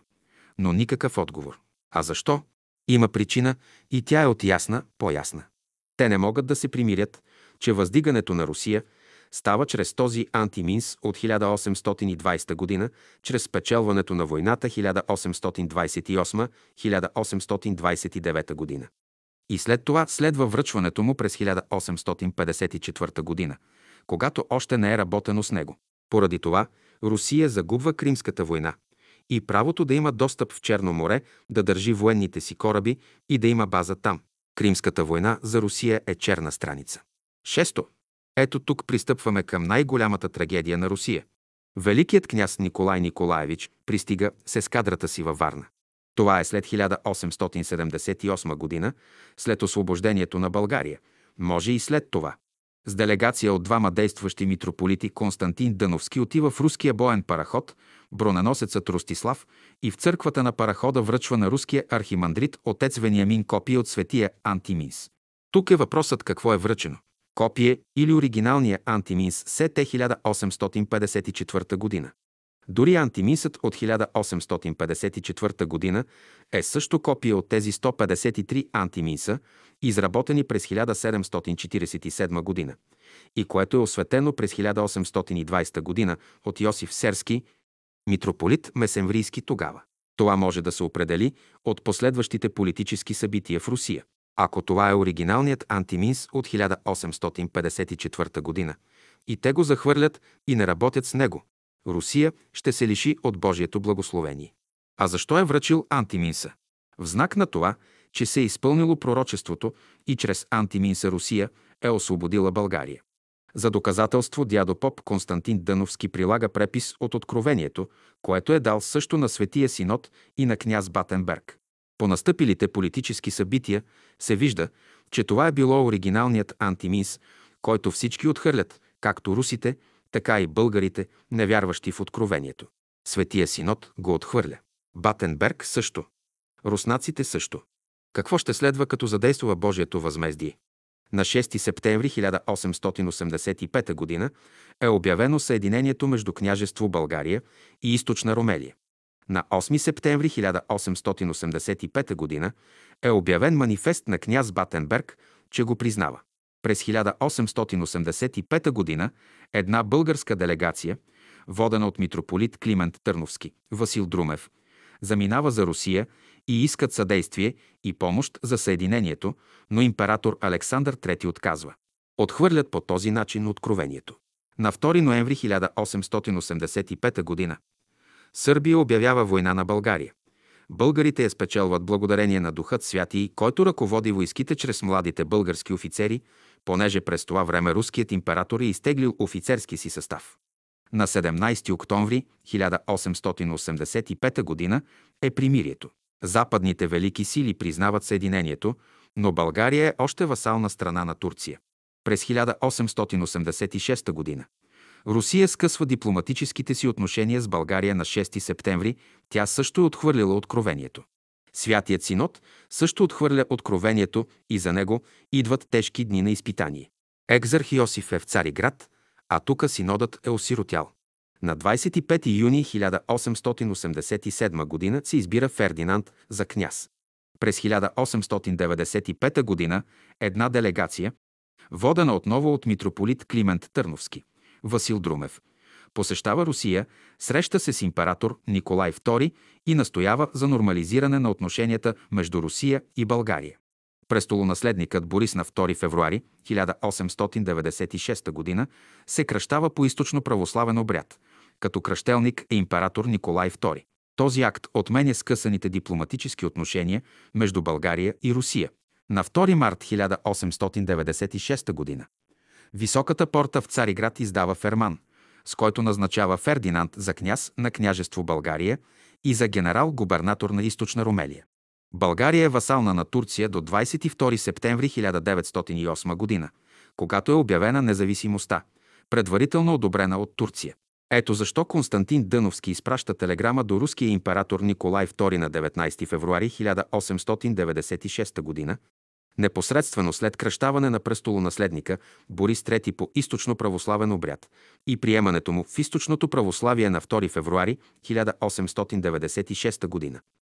Той е сметнал, че е дошло време да напомни на руския император За тези три дати от 1747, 1820 и 1854 година. Но никой не обръща внимание. А тези три дати и събитията станали чрез тях, въздигат Русия като държава и империя и обетована земя на всички източно православни християни в Турската империя. 23 глава. Учителят Петър Дънов за Откровението, за Антиминса и за Божиите съдби на Русия. А какво е отношението на учителя Дънов за Откровението ще видим в следващите редове. В призвание към народа ми, български синове на семейството Славянско, дадено на 8 октомври 1898 г. от ангел Елухил, ангел на завета Господен чрез Петър Дънов, четем следното. Това ме принуди да слеза отгоре помежду ви, да се застъпя изново, да изгладя и премахна адската омраза с братския вам род, който е положил безброй човечески жертви. Той е свята Русия, на която Бог е отредил велико бъдеще, да изпълни волята му за ваша слава и славата на Неговото царство. Ще приемете от нея дан като Мелхи Седек от Авраама, който и благослови. Днешната сила и слава я вам дължи, такива са божествените наредби. Един сее, друг жене, в края всички ще участват в Божието дело. Днес адската злоба се отстранява. Ходът на работите взема друг вид, адските сили отстъпват в първите сили на бойното поле, нарушителите на Божия мир ще бъдат наказани навсякъде и правдата му ще се възстанови на земята. Царството, което ще да възстановя, не е царство на омраза, но на любов. Повдигнете очите си и вижте, че светът е озряла жетва. В скоро време ще заверя верността на моите божествени думи. А ангел Елохил е ръководител първо на българския народ и второ на целокупното славянство во главе с Русия. Така че възстановяване на дипломатическите отношения на 2 ноември 1896 г. е покръстването на престолонаследника Борис III, не е дипломатическа игра, а е акт на ангел Елохил. Тези събития са много драматични за България. И за това учителят Дънов следи много отблизо събитията, според писмата, които днес притежаваме. За нас той ги следи отблизо и фактически той ги направлява, независимо от вироглавството и упорството на царе, императори, папи и патриарси. Ето защо той е написал една молитва за българския народ, на която е тук мястото да бъде поместена. Молитва за българския народ. Дадена от учителя през 1900 година. Към Тебе отправям гласа си, Отче святи и праведни към Тебе, който си подарител на всяка благост и милост и който даваш живот и радост на Твоите деца. Ти, който ги утешаваш на всяко време. Ти, който ги избавяш от ръката на техните отеснители и им даваш духовна свобода. Подари и на мене днес Твоята благодат и ми дай Твоята сила и мъдрост, която да ме ръководи и крепи да върша делото Ти, Отче мой и Господ мой. Всяко добро даване идва от Тебе. Ти, който си виделина на всички, Ти знаеш, че имам нужда от Тебе. Благослови ме, просвети ме, освети ме. Дай да се събуди духът на този народ. Да се обърне към Тебе и да потърси Твоята помощ. Господи, Боже мой, избави го от всичките му лоши водители, които го развръщават. Дай му учители и пастири според сърцето си, които да го ръководят в пътя на истината. Моля ти се, отхвърли това бреме, което лежи отгоре ни, Господи, прати повече виделина в сърцата ни. Научи ни пътищата си. Господи, Ти си чул, че Твоите пастири развръщават Твоето паство. Ти си чул, че не ги водят на добри пасища. Припомни обещанията си. Прати работници в тази Твоя нива. Прати мъже избрани и изпитани помежду Тоя народ. Господи, избави ги от тая духовна сиромашия. Господи, посети владиците на този народ и виж, що вършат, свести ги, защото са заспали. Ти имаш сила, ти имаш власт да сториш това, защото чинът е свят. Господи, Ти си научил, що върши държавният глава на този народ, когато по милост си крепил. Неговите подвластници всички са се развратили, станали са кръци и разбойници. Всички сеят семето на разврата. Те ми препятствуват винаги да посея нещо добро. Господи, ни изрини ги в купом, да се свестят и покаят от лошите си пътища. Господи, да дойде Твоето царство помежду нас, да се всели Твоят дух помежду ни. Стори ни добро според величието на милостта си и ни избави заради името си. Бъди сега благословен ти от мен, Господи, царю мой. Благословено да е Твоето име сега и вовеки. Амин. 24 глава. Отношението на Русия към откровението и учителя Дънов. След връчването на Антимиса и откровението на руския архимандрит Вениамин от броненосеца Ростислав, тогава по църковните канони трябва да бъде препратено до губернатора на Синода и той да го препрати до канцеларията на Александър II и Александър III. Но това не се случва. Той е отхвърлен и ние наблюдаваме какви са събитията. А Русия дължи славата си, величието си на откровението, чиято слава са знаменията, които се изпълняват чрез Святия Дух. Но се отхвърлят. Минават години. Идва денят, когато Мария Казакова пише писмо до Константин Дъновски и там той съобщава къде е предал Антиминса. Тя в последствие пише писмо до учителя Петър Дънов, защото иска да издири Антиминса. На нейното запитване Петър Дънов отговаря с писмо от 14 септември 1904 г., което поместваме. Писмо на Петър Дънов до Мария Казакова 14 септември 1904 г. Писмото си, което смятате да пишете в Русия, ще бъде добре да го напишете на руски. Данните, които трябваха, сте ги получили. Може да поменете, че ако искат да направят справка, нека потърсят копието в гореказания броненосец. Ако Русия се окаже да има вяра и послуша, ще й се даде помощ отгоре и Бог ще преобърне всичко да излезе за доброто и благото на Русия и цялото славянство. Ако се подвуми, времето ще я научи и Господ със своя остен ще я вразуми. Лошата черта в славяните е нехайството и непослушанието. Те имат търпение и то е една божествена черта, но що струва тя без послушанието на волята Божия? Мен ми е известно какъв ще бъде краят. Но да бъде Господ благословен. Моята сила е в Него. Той после ще тури и узда на всички и ще ги научи да ходят благообразно и тогава аз ще се върна откъдето съм дошел. И ако Господ е започнал да пресява пшеницата, на това какво има да се каже? Това е най-доброто, че жетвата е започнала. Краят на всичко иде и всякой ще види добро или зло. Но в това седи спасението на света и неговото избавление. И кога затръби седмият ангел, тогава ще се разкрие тайната. Същи. След няколко дни, на 20 септември 1904 г., Петър Дънов, пишейки отново писмо до Мария Казакова, накрая я запитва «Писмото за Русия пратихте ли го?» Разбира се, писмото е изпратено и никакъв отговор от император Николай II.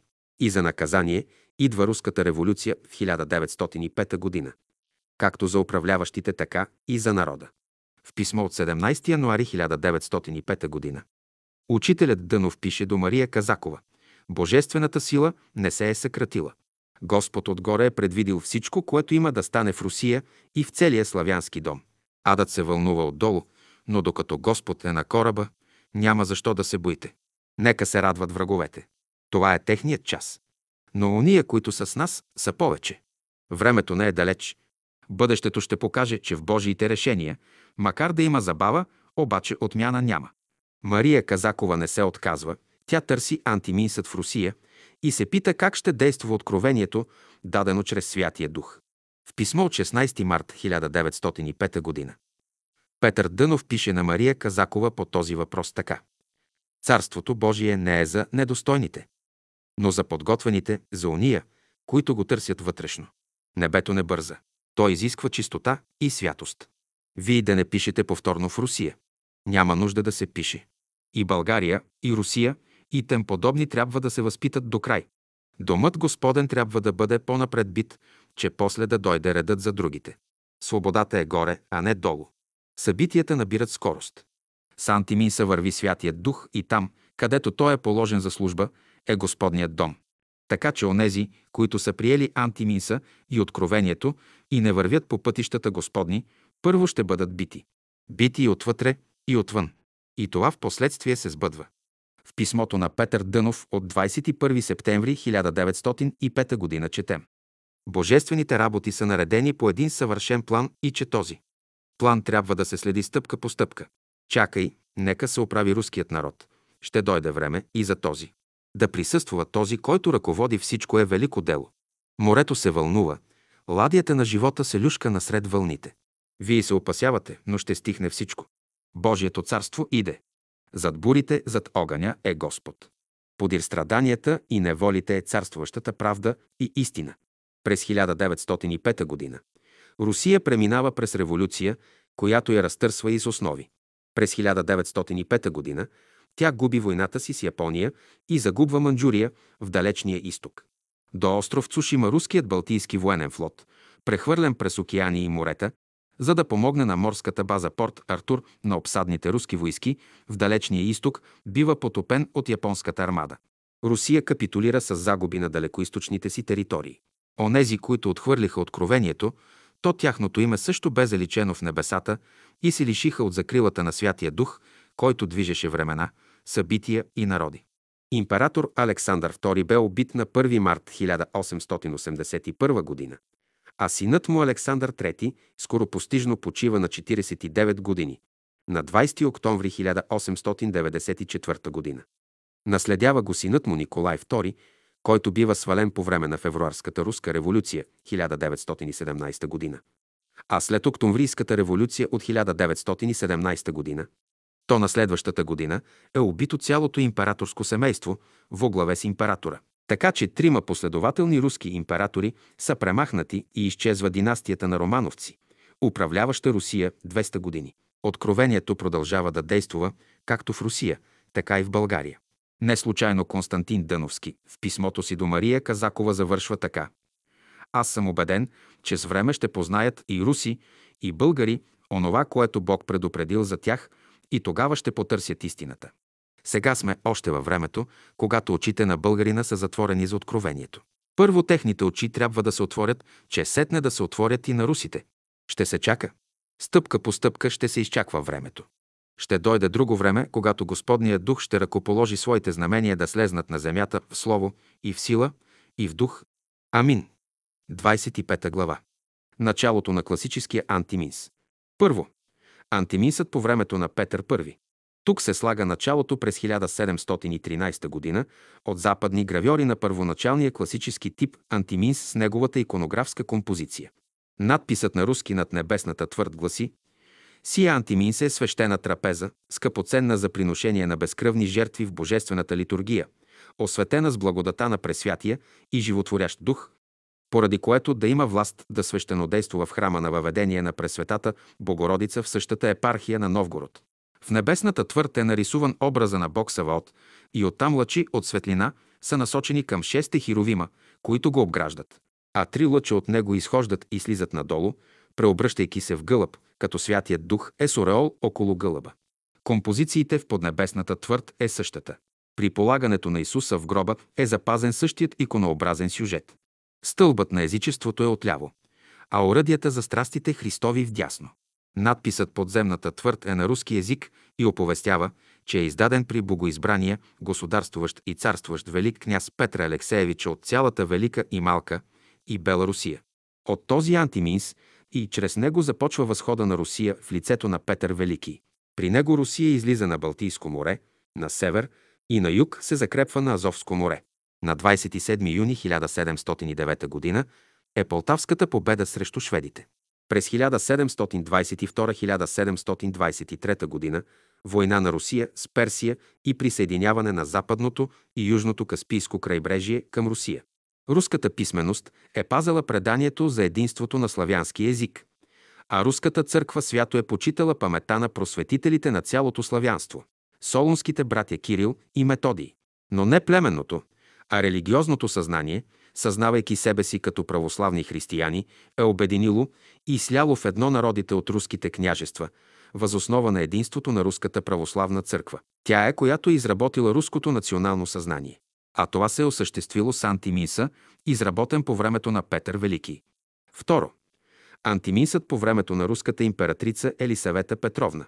Първообразът за гравьора, който е работил на медна плоча, антиминсното клише, е бил руският класически вид от 1713 година и 1721 година.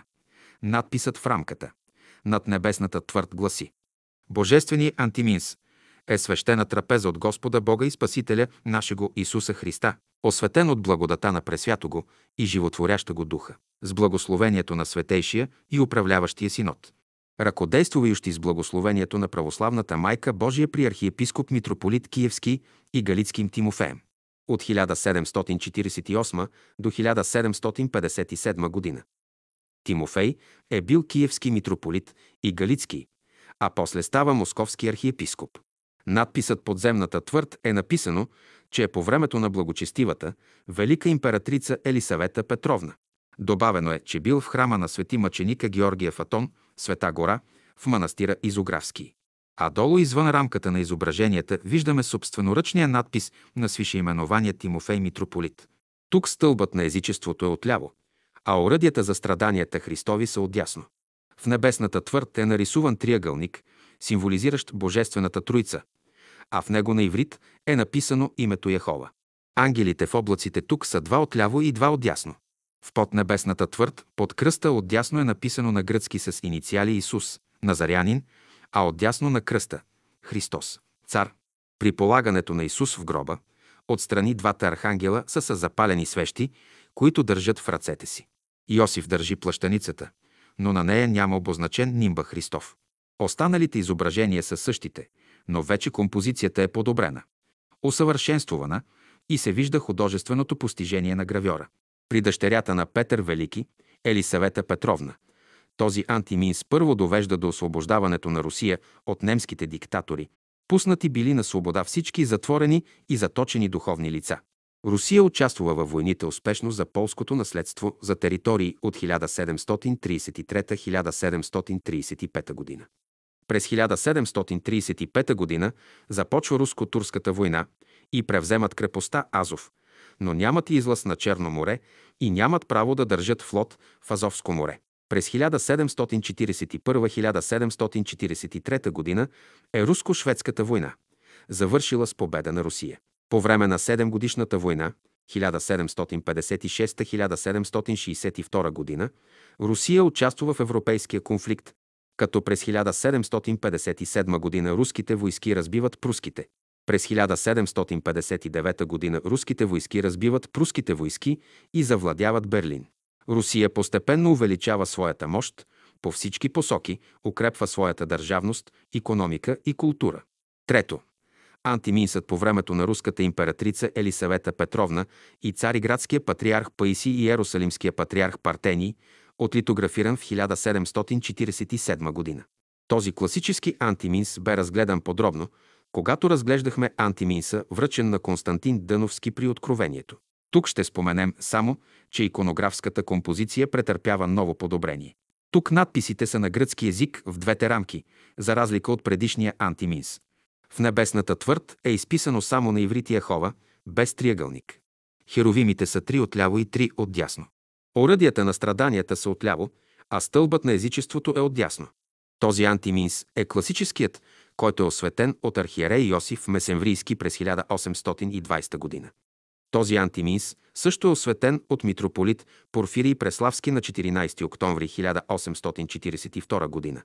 По-късно това е митрополит Порфирий, който оглавява Варненската митрополия от 1847 до 1862 година. Този осветен от него антиминс показва и доказва, че той е притежавал този тип антиминс, познавал е неговата история. Той е познавал и откровението на младия Константин Дъновски, който взема при себе си в митрополийската черква Светия Танасий във Варна. Така че Порфирий също е част от веригата, която е създадена от Святия Дух, за да започне възраждането на българския народ. Порфирий освещава много църкви и училища, тези в Хадърджа. Независимо, че е изпълнявал нарежданията на цариградската патриаршия и е следвал нейната политика към българите, той е бил умерен в своите действия, поради което българите са били коректни към него. След смъртта му Константин Дъновски е вече освободен от своя благодетел, както и българите. И борбата за църковна независимост и славянско богослужение и българско четмо и писмо се засилват, за да се дойде до султанския ферман от 1870 г. за учредяване на българска екзархия. Този класически антиминс, предаден през 1854 г. на Константин Дъновски, изиграва своята роля. Остава да се сбъдне и другото – освобождението на България, обозначено в Откровението – Турция ще падне. И то става с освободителната война. Руско-турската война от 1877-1878 година. Святият дух, слизащ върху антиминса, задвижва съдби на хора, събития, на народи и съдбата на света чрез Святия дух. 26 глава. Как се работи с антиминса? Първо. Първото необходимо условие е да се познава, да е разучено и запаметено цялото изложение, което е представено в антиминсът и бялото братство. В неговите първа, втора и трета част. Иначе е невъзможно и всичко е безполезно, дори е и вредно и опасно – защото се застава пред бялата магия на бялото братство, чиято глава е Христос, Духът Христов. Второ, когато се устройва Господнята вечеря, на масата се поставят даровете – хляб, вино, чаши, плодове. Да няма продукти от животински происход, защото е безкръвно жертвоприношение. Антиминсът, който е в рамка с стъкло, да бъде поставен на масата. Трето, онези, които седят на масата, да ядат Господнята вечеря. Трябва всички до един да са запознати с това изложение, за да го изповядват в думи и дела. Онези, които не познават и не знаят, да не присъстват на вечерята. Четвърто, домакинът на дома, който предоставя стая за Господнята вечеря, трябва да ръководи самото провеждане, като следи да се води по строго определения ред, който предоставяме. Пето. Домакинът трябва да възвести, че Господнята вечеря е тайна вечеря, на която се установява тайнството Евхаристия. След това прочита от втора част, глава 1, пасажите. Отгоре надолу от 1 до 7. Шесто. Домакинът посочва антиминса, поставен на масата до хляба и виното с чашите и разяснява както е антиминсът, като прочита от втора част, глава 2 пасажите от 1 до 14 включително. Седмо. Домакинът разяснява, че Господнята вечеря на Новият завет е връзката между юдейската пасха с пасхалния агнец, с приложеното безкръвно жертво приношение на масата в даровете, хляб и вино, и преминаване към оповестяване, че Синът Божий се предоставя на свещената трапеза като агнец Божий. След това се прочитат стихове от книгата Господня. Евангелие от Матея, глава 26, стихове от 26 до 30. Евангелие от Марка, глава 14, стихове от 22 до 26. Евангелие от Лука, глава 22, стихове от 14 до 20. Евангелие от Йоанна, глава 13, стихове от 1 до 29. Първо послание към Коринтияни, глава 11, стихове от 23 до 32. Римляни, глава 5, стих 15. Евангелие от Йоанна, глава 6, стихове от 47 до 51 и от 53 до 59 и 61. Деяния, глава 2, стихове от 42 до 47. 8.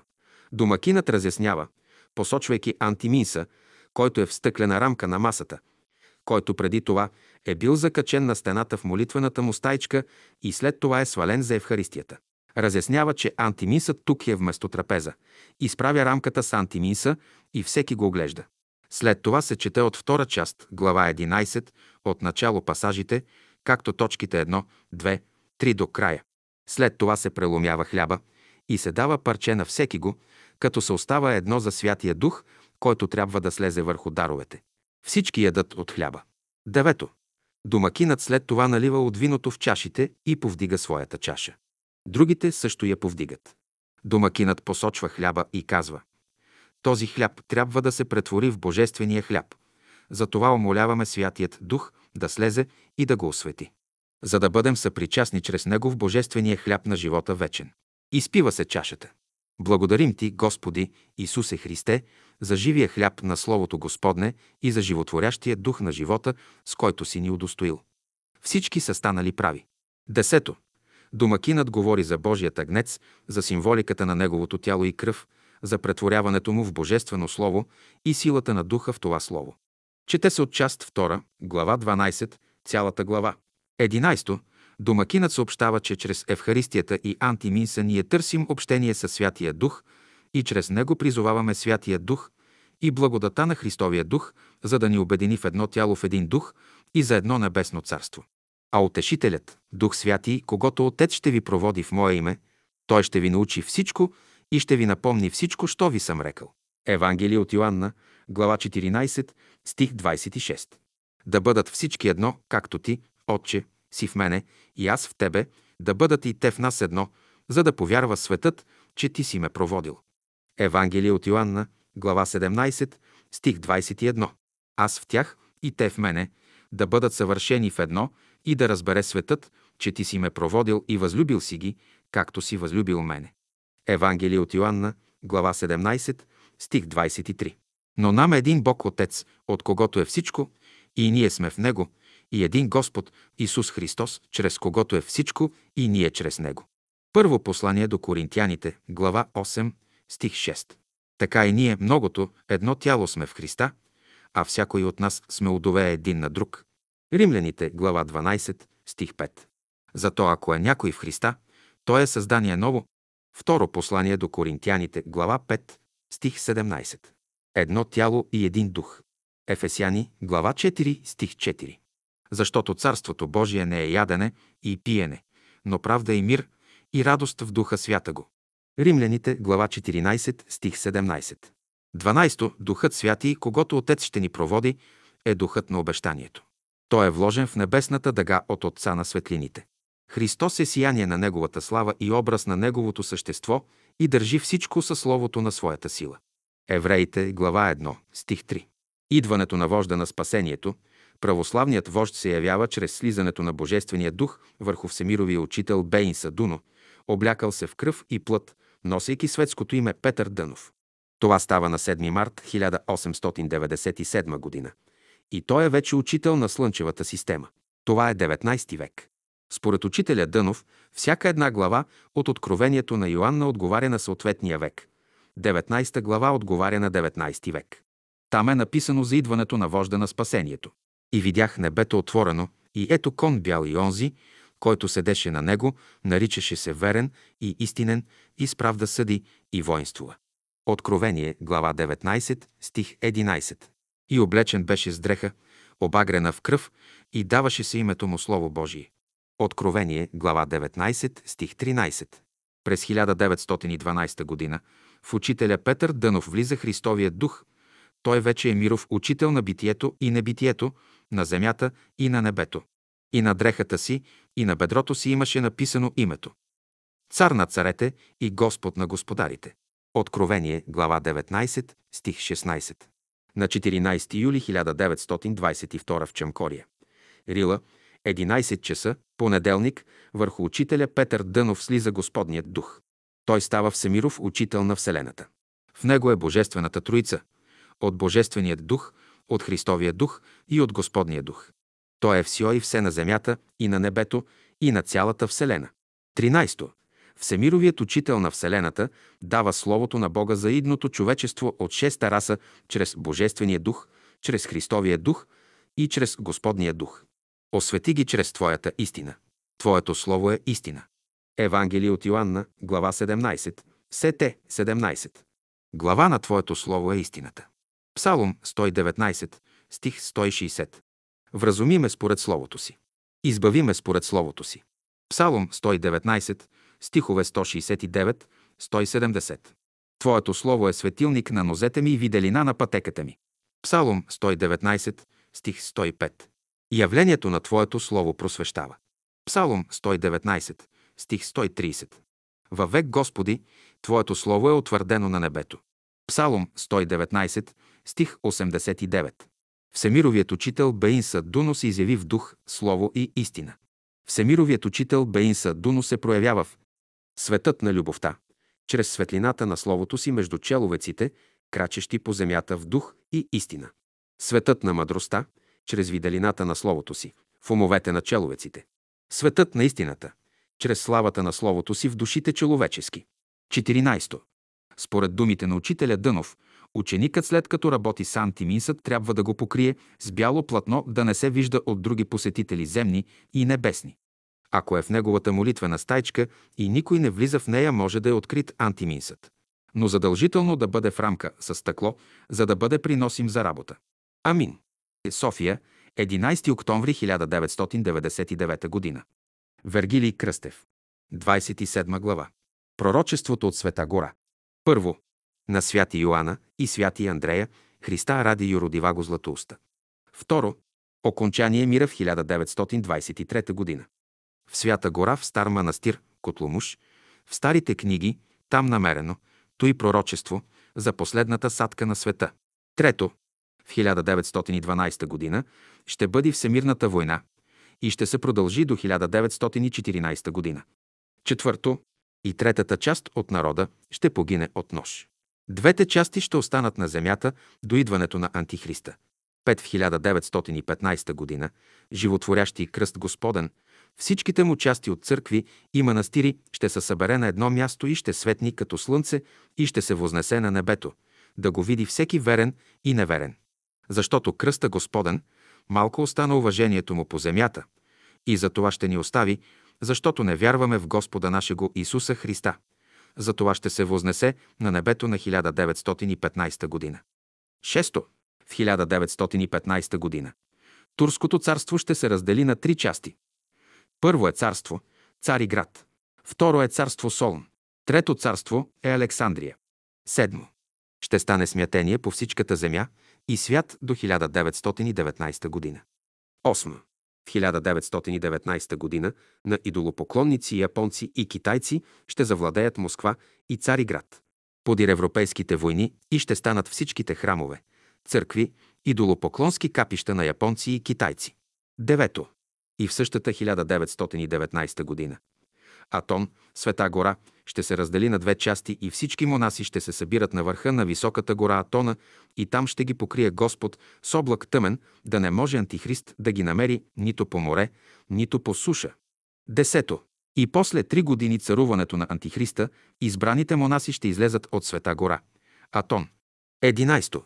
И ще отидат в Рим на война, сам Антихриста, и ще направят голямо сражение не с урадие или нож и всичката им борба и сражение ще бъде със Словото Божие като мечо острии. 12. В 1923 г. Конец царство Антихриста. Копия из книгата Град Ерусалим 1910 г. от Михаим Кочурине. 28 глава. Бележки към пророчеството на Света гора. Предоставените бележки по точки се отнасят към точките, отбелязани в пророчеството. Първо, това пророчество е преписано от стар ръкопис на печатни букви още в началото на века. То бе намерено от мен в архива, който притежавам. Достоверността му е без всяко съмнение, както от листа, почерка и мастилото. А за доказателство ще служи това, което се е сбъднало чрез това пророчество. Това пророчество е написано с почерка на учителя Дънов. Второ, това пророчество има една определена дата, в която трябва да се съберат в едно събитие – пророчество и съдбините на света. Тази дата е 1923 година. Погледнато тази дата от 1999 година за нас представлява интерес. Какво се е случило тогава, за да бъде определена за окончание мира в 1923 година? Трето, наистина 1912 година е началото на Балканската война. На 5 октомври 1912 година България и Гърция обявяват война на Турция. На 7 октомври 1912 г. Сърбия също обявява война на Турция. На 13 март 1913 г. превземат Одрин, а на 17 май 1913 г. в Лондон е сключен мирен договор, с който Турция отстъпва земите на запад от линията Мидия, Енос. След това започва Междусъюзническата война. На 19 май 1913 г. Сърбия и Гърция сключват договор срещу България на 16 юни 1913 г. Фердинанд дава заповед за настъпване на българските войски срещу Сърбия и Гърция. На 27 юни 1913 г. се намесва Румъния и навлиза в северна България. А на 30 юни 1913 г. се включва срещу България и Турция. България капитулирала по вина на Фердинанд. На 28 юли 1913 г. се сключва в Букурещ мирен договор и България се лишава от своите придобивки по време на Балканската война. Началото на Първата световна война започва на 15 юли 1914 г. с обявяването на война от Австро-Унгария на Сърбия във връзка с убийството на австрийския престолонаследник принц Франц в Сараево. Оформят се централните сили – Германия, Австро-Унгария, Османската империя и Антантата – Англия, Франция, Русия, САЩ. Централните сили губят войната както и България, която се е присъединила към тях. На 27 ноември 1919 г. в предградието на Париж, Ньой, се сключва договор за мир. България претърпява втора национална катастрофа отново по вина на цар Фердинанд. Така че Всемирната война започва от 1912 г., като Балканската война. Продължава 1913 г. с Междусъюзническата война – и се прехвърля във Всемирна война от 1914 година до 1919 година. Четвърто, милиони са убитите, осъкатените по фронтовете на Балканите, в Европа и по света. Настъпват разруха, бунтове, революции. Пето, На 1 октомври 1915 г. България влиза във войната на страната на централните сили. Българските войски с боеве навлизат и превземат Дойран, но биват спрени от германското командване, защото разбитите от българите войски на Антантата ще ли да бъдат натоварени в Солун и оттам ще бъдат прехвърлени на Западния фронт срещу германците. Така с намесата на германците, тази армия не е изхвърлена в морето от българските войски и тук в последствие се създава Южния фронт. А на следващата година, 1916, той наброява 200 000 войници, които отнемат живота на хиляди български войници, но отговаря на германското командване да задържи чрез България тези войски тук, на Солунския фронт. Ето това е годината 1915 на възнесението на кръста Господен на небето. С него се възнасят хиляди български убити войници. Разрушена България е разпъната на кръста от една страна от съюзниците си, германците, а от друга страна е пробождана с копия от Антантата. Накрая е окачен трънен венец на главата, тя губи войната.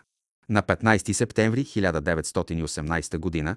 е направен пробивът на Добро поле и България капитулира. Отново по вина на цар Фердинанд. Така че с навлизането на България във войната, онзи свят дух, който охраняваше България, се възнесе на небето и я остави да премине през страданията на кръста Господен. Шест Турското царство наистина се разделя, като този процес започва през 1912 г., минава през 1913 г., а след започването на Европейската война от 1914 г. Турция също преминава през войната и накрая се разпада Турската империя. Получават независимост арабските територии – Сирия, Йордания, Палестина, вследствие на примирието в мудрост на остров Лемнос на 30 октомври 1918 г а на 10 август 1920 г. Съгласно договора в Север, те окончателно губят териториите на своята империя, отпада Сирия, Месопотамия, Армения, Палестина, Египет, Судан и остров Кипър, Марокко, Тунис, Либия и островите на Егейско море. Трите царства са на лице, плюс новородените царства. Седмо. Наистина от 1912 до 1919 г. става смятение по всичката земя като се прибавя, че през месеците февруари и октомври 1917 г. започва Руската революция и установяването на съветска власт в Русия от комунистите. Разрушават се империи Австро-Унгария, Русия, Турция. 8. Болшевишката революция от октомври 1917 г. в Русия докарват източните духове на монголите и японците, носещи диктатури, провеждани от мъже с източна кръв болшевишката диктатура и последващите разрушения на храмове, църкви, унищожаване на църквата като институция се движат от едни и същи сили. Останалите храмове и църкви се превръщат наистина в идолопоклонски капища. А в Цариград е извършен отдавна младотурския преврат и турците изселват гърците, като се опитват да изгонят Вселенския патриарх от Цариград в Гърция. Така на 10 юли гръцкият патриарх Милетиос е изгонен от Цариград. На мястото му е избран на 7 декември 1923 г. Григориус VII, който почива на 15 ноември 1924 г. А в началото на януари 1925 г. е избран Константин VI. На 30 януари 1925 г. турците изпращат на сила патриарха в Гърция. На 28 август 1924 г. Югославия учредява сръбска патриаршия. Румъния я учредява на 19 февруари 1925 г. Българската църква е още под схизмата от 16 септември 1872 г., отлъчена от Вселенската патриаршия в Цариград. Девето. През 1913 г. Атон преминава под гръцко държавно владичество. Започва обезлюдяване на негръцките обители. Отнемат се имотите на атонските манастири и те обедняват. Гърците и властите се намесват в живота на манастирите. Очертават се 17 гръцки манастири и 3 негръцки манастири. Разделението е факт. Едните искат гърците, другите искат да ги управлява Вселенската патриаршия в Цариград. Десето. Със Северския договор от 10 август 1920 г. се задължава Гърция да пази негръцките манастирски общини. Признава владенията на Атон от Гърция. На 24 юли 1923 г. в Лозана се сключва мирен договор с Турция, при което Гърция запазва Западна Тракия Сатон и е задължена па пази правата на мълцинствата не само в Гърция, но и в Атон. 11. Из дълбочините на Анадола се явява папа Евтим, който иска да образува Турска православна църква. На 1 юни 1923 г. тълпа, водена от папа Евтимий, прониква в покоите на патриарх Милетиос и го подлага на поругание. Той е изгонен от Цариград. Новоизбраният Григориус също е атакуван от тълпа, водена от папа Евтим. Свалят се от Фенер вензелът на Византия, двуглав орел върху златно поле. Новоизбраният патриарх също подава оставка. Константин VI е изгонен. На негово място на 17 юли 1925 г. е избран Василий Грък, но роден в Турция. Така на Вселенската патриаршия е нанесен удар от политическо и духовно естество. Въпреки желанието на турското правителство да я изгони, тя остава възоснова на Лозанския договор в Цариград. 12. Конференцията в Лозана, открита на 20 ноември 1922 и закрита на 24 юли 1923 г., подписва договор и слага край на източния въпрос при Османската империя и Нова Турция. На 4 март 1923 г. е изгонена от Турция династията на османите с 100 души принцове и е разрушен халифатът. Турция е република. От 15 октомври 1923 г. столица е Ангора. На 29 октомври 1923 се приема републиканската форма на управление на Турция. В България също се развиват бурни политически процеси, разруха след войните, възстание от 23 септември 1923 г., убийства, брожение и разединение. Така пророчеството от света гора се сбъдва. Съдбините на света са пред нас.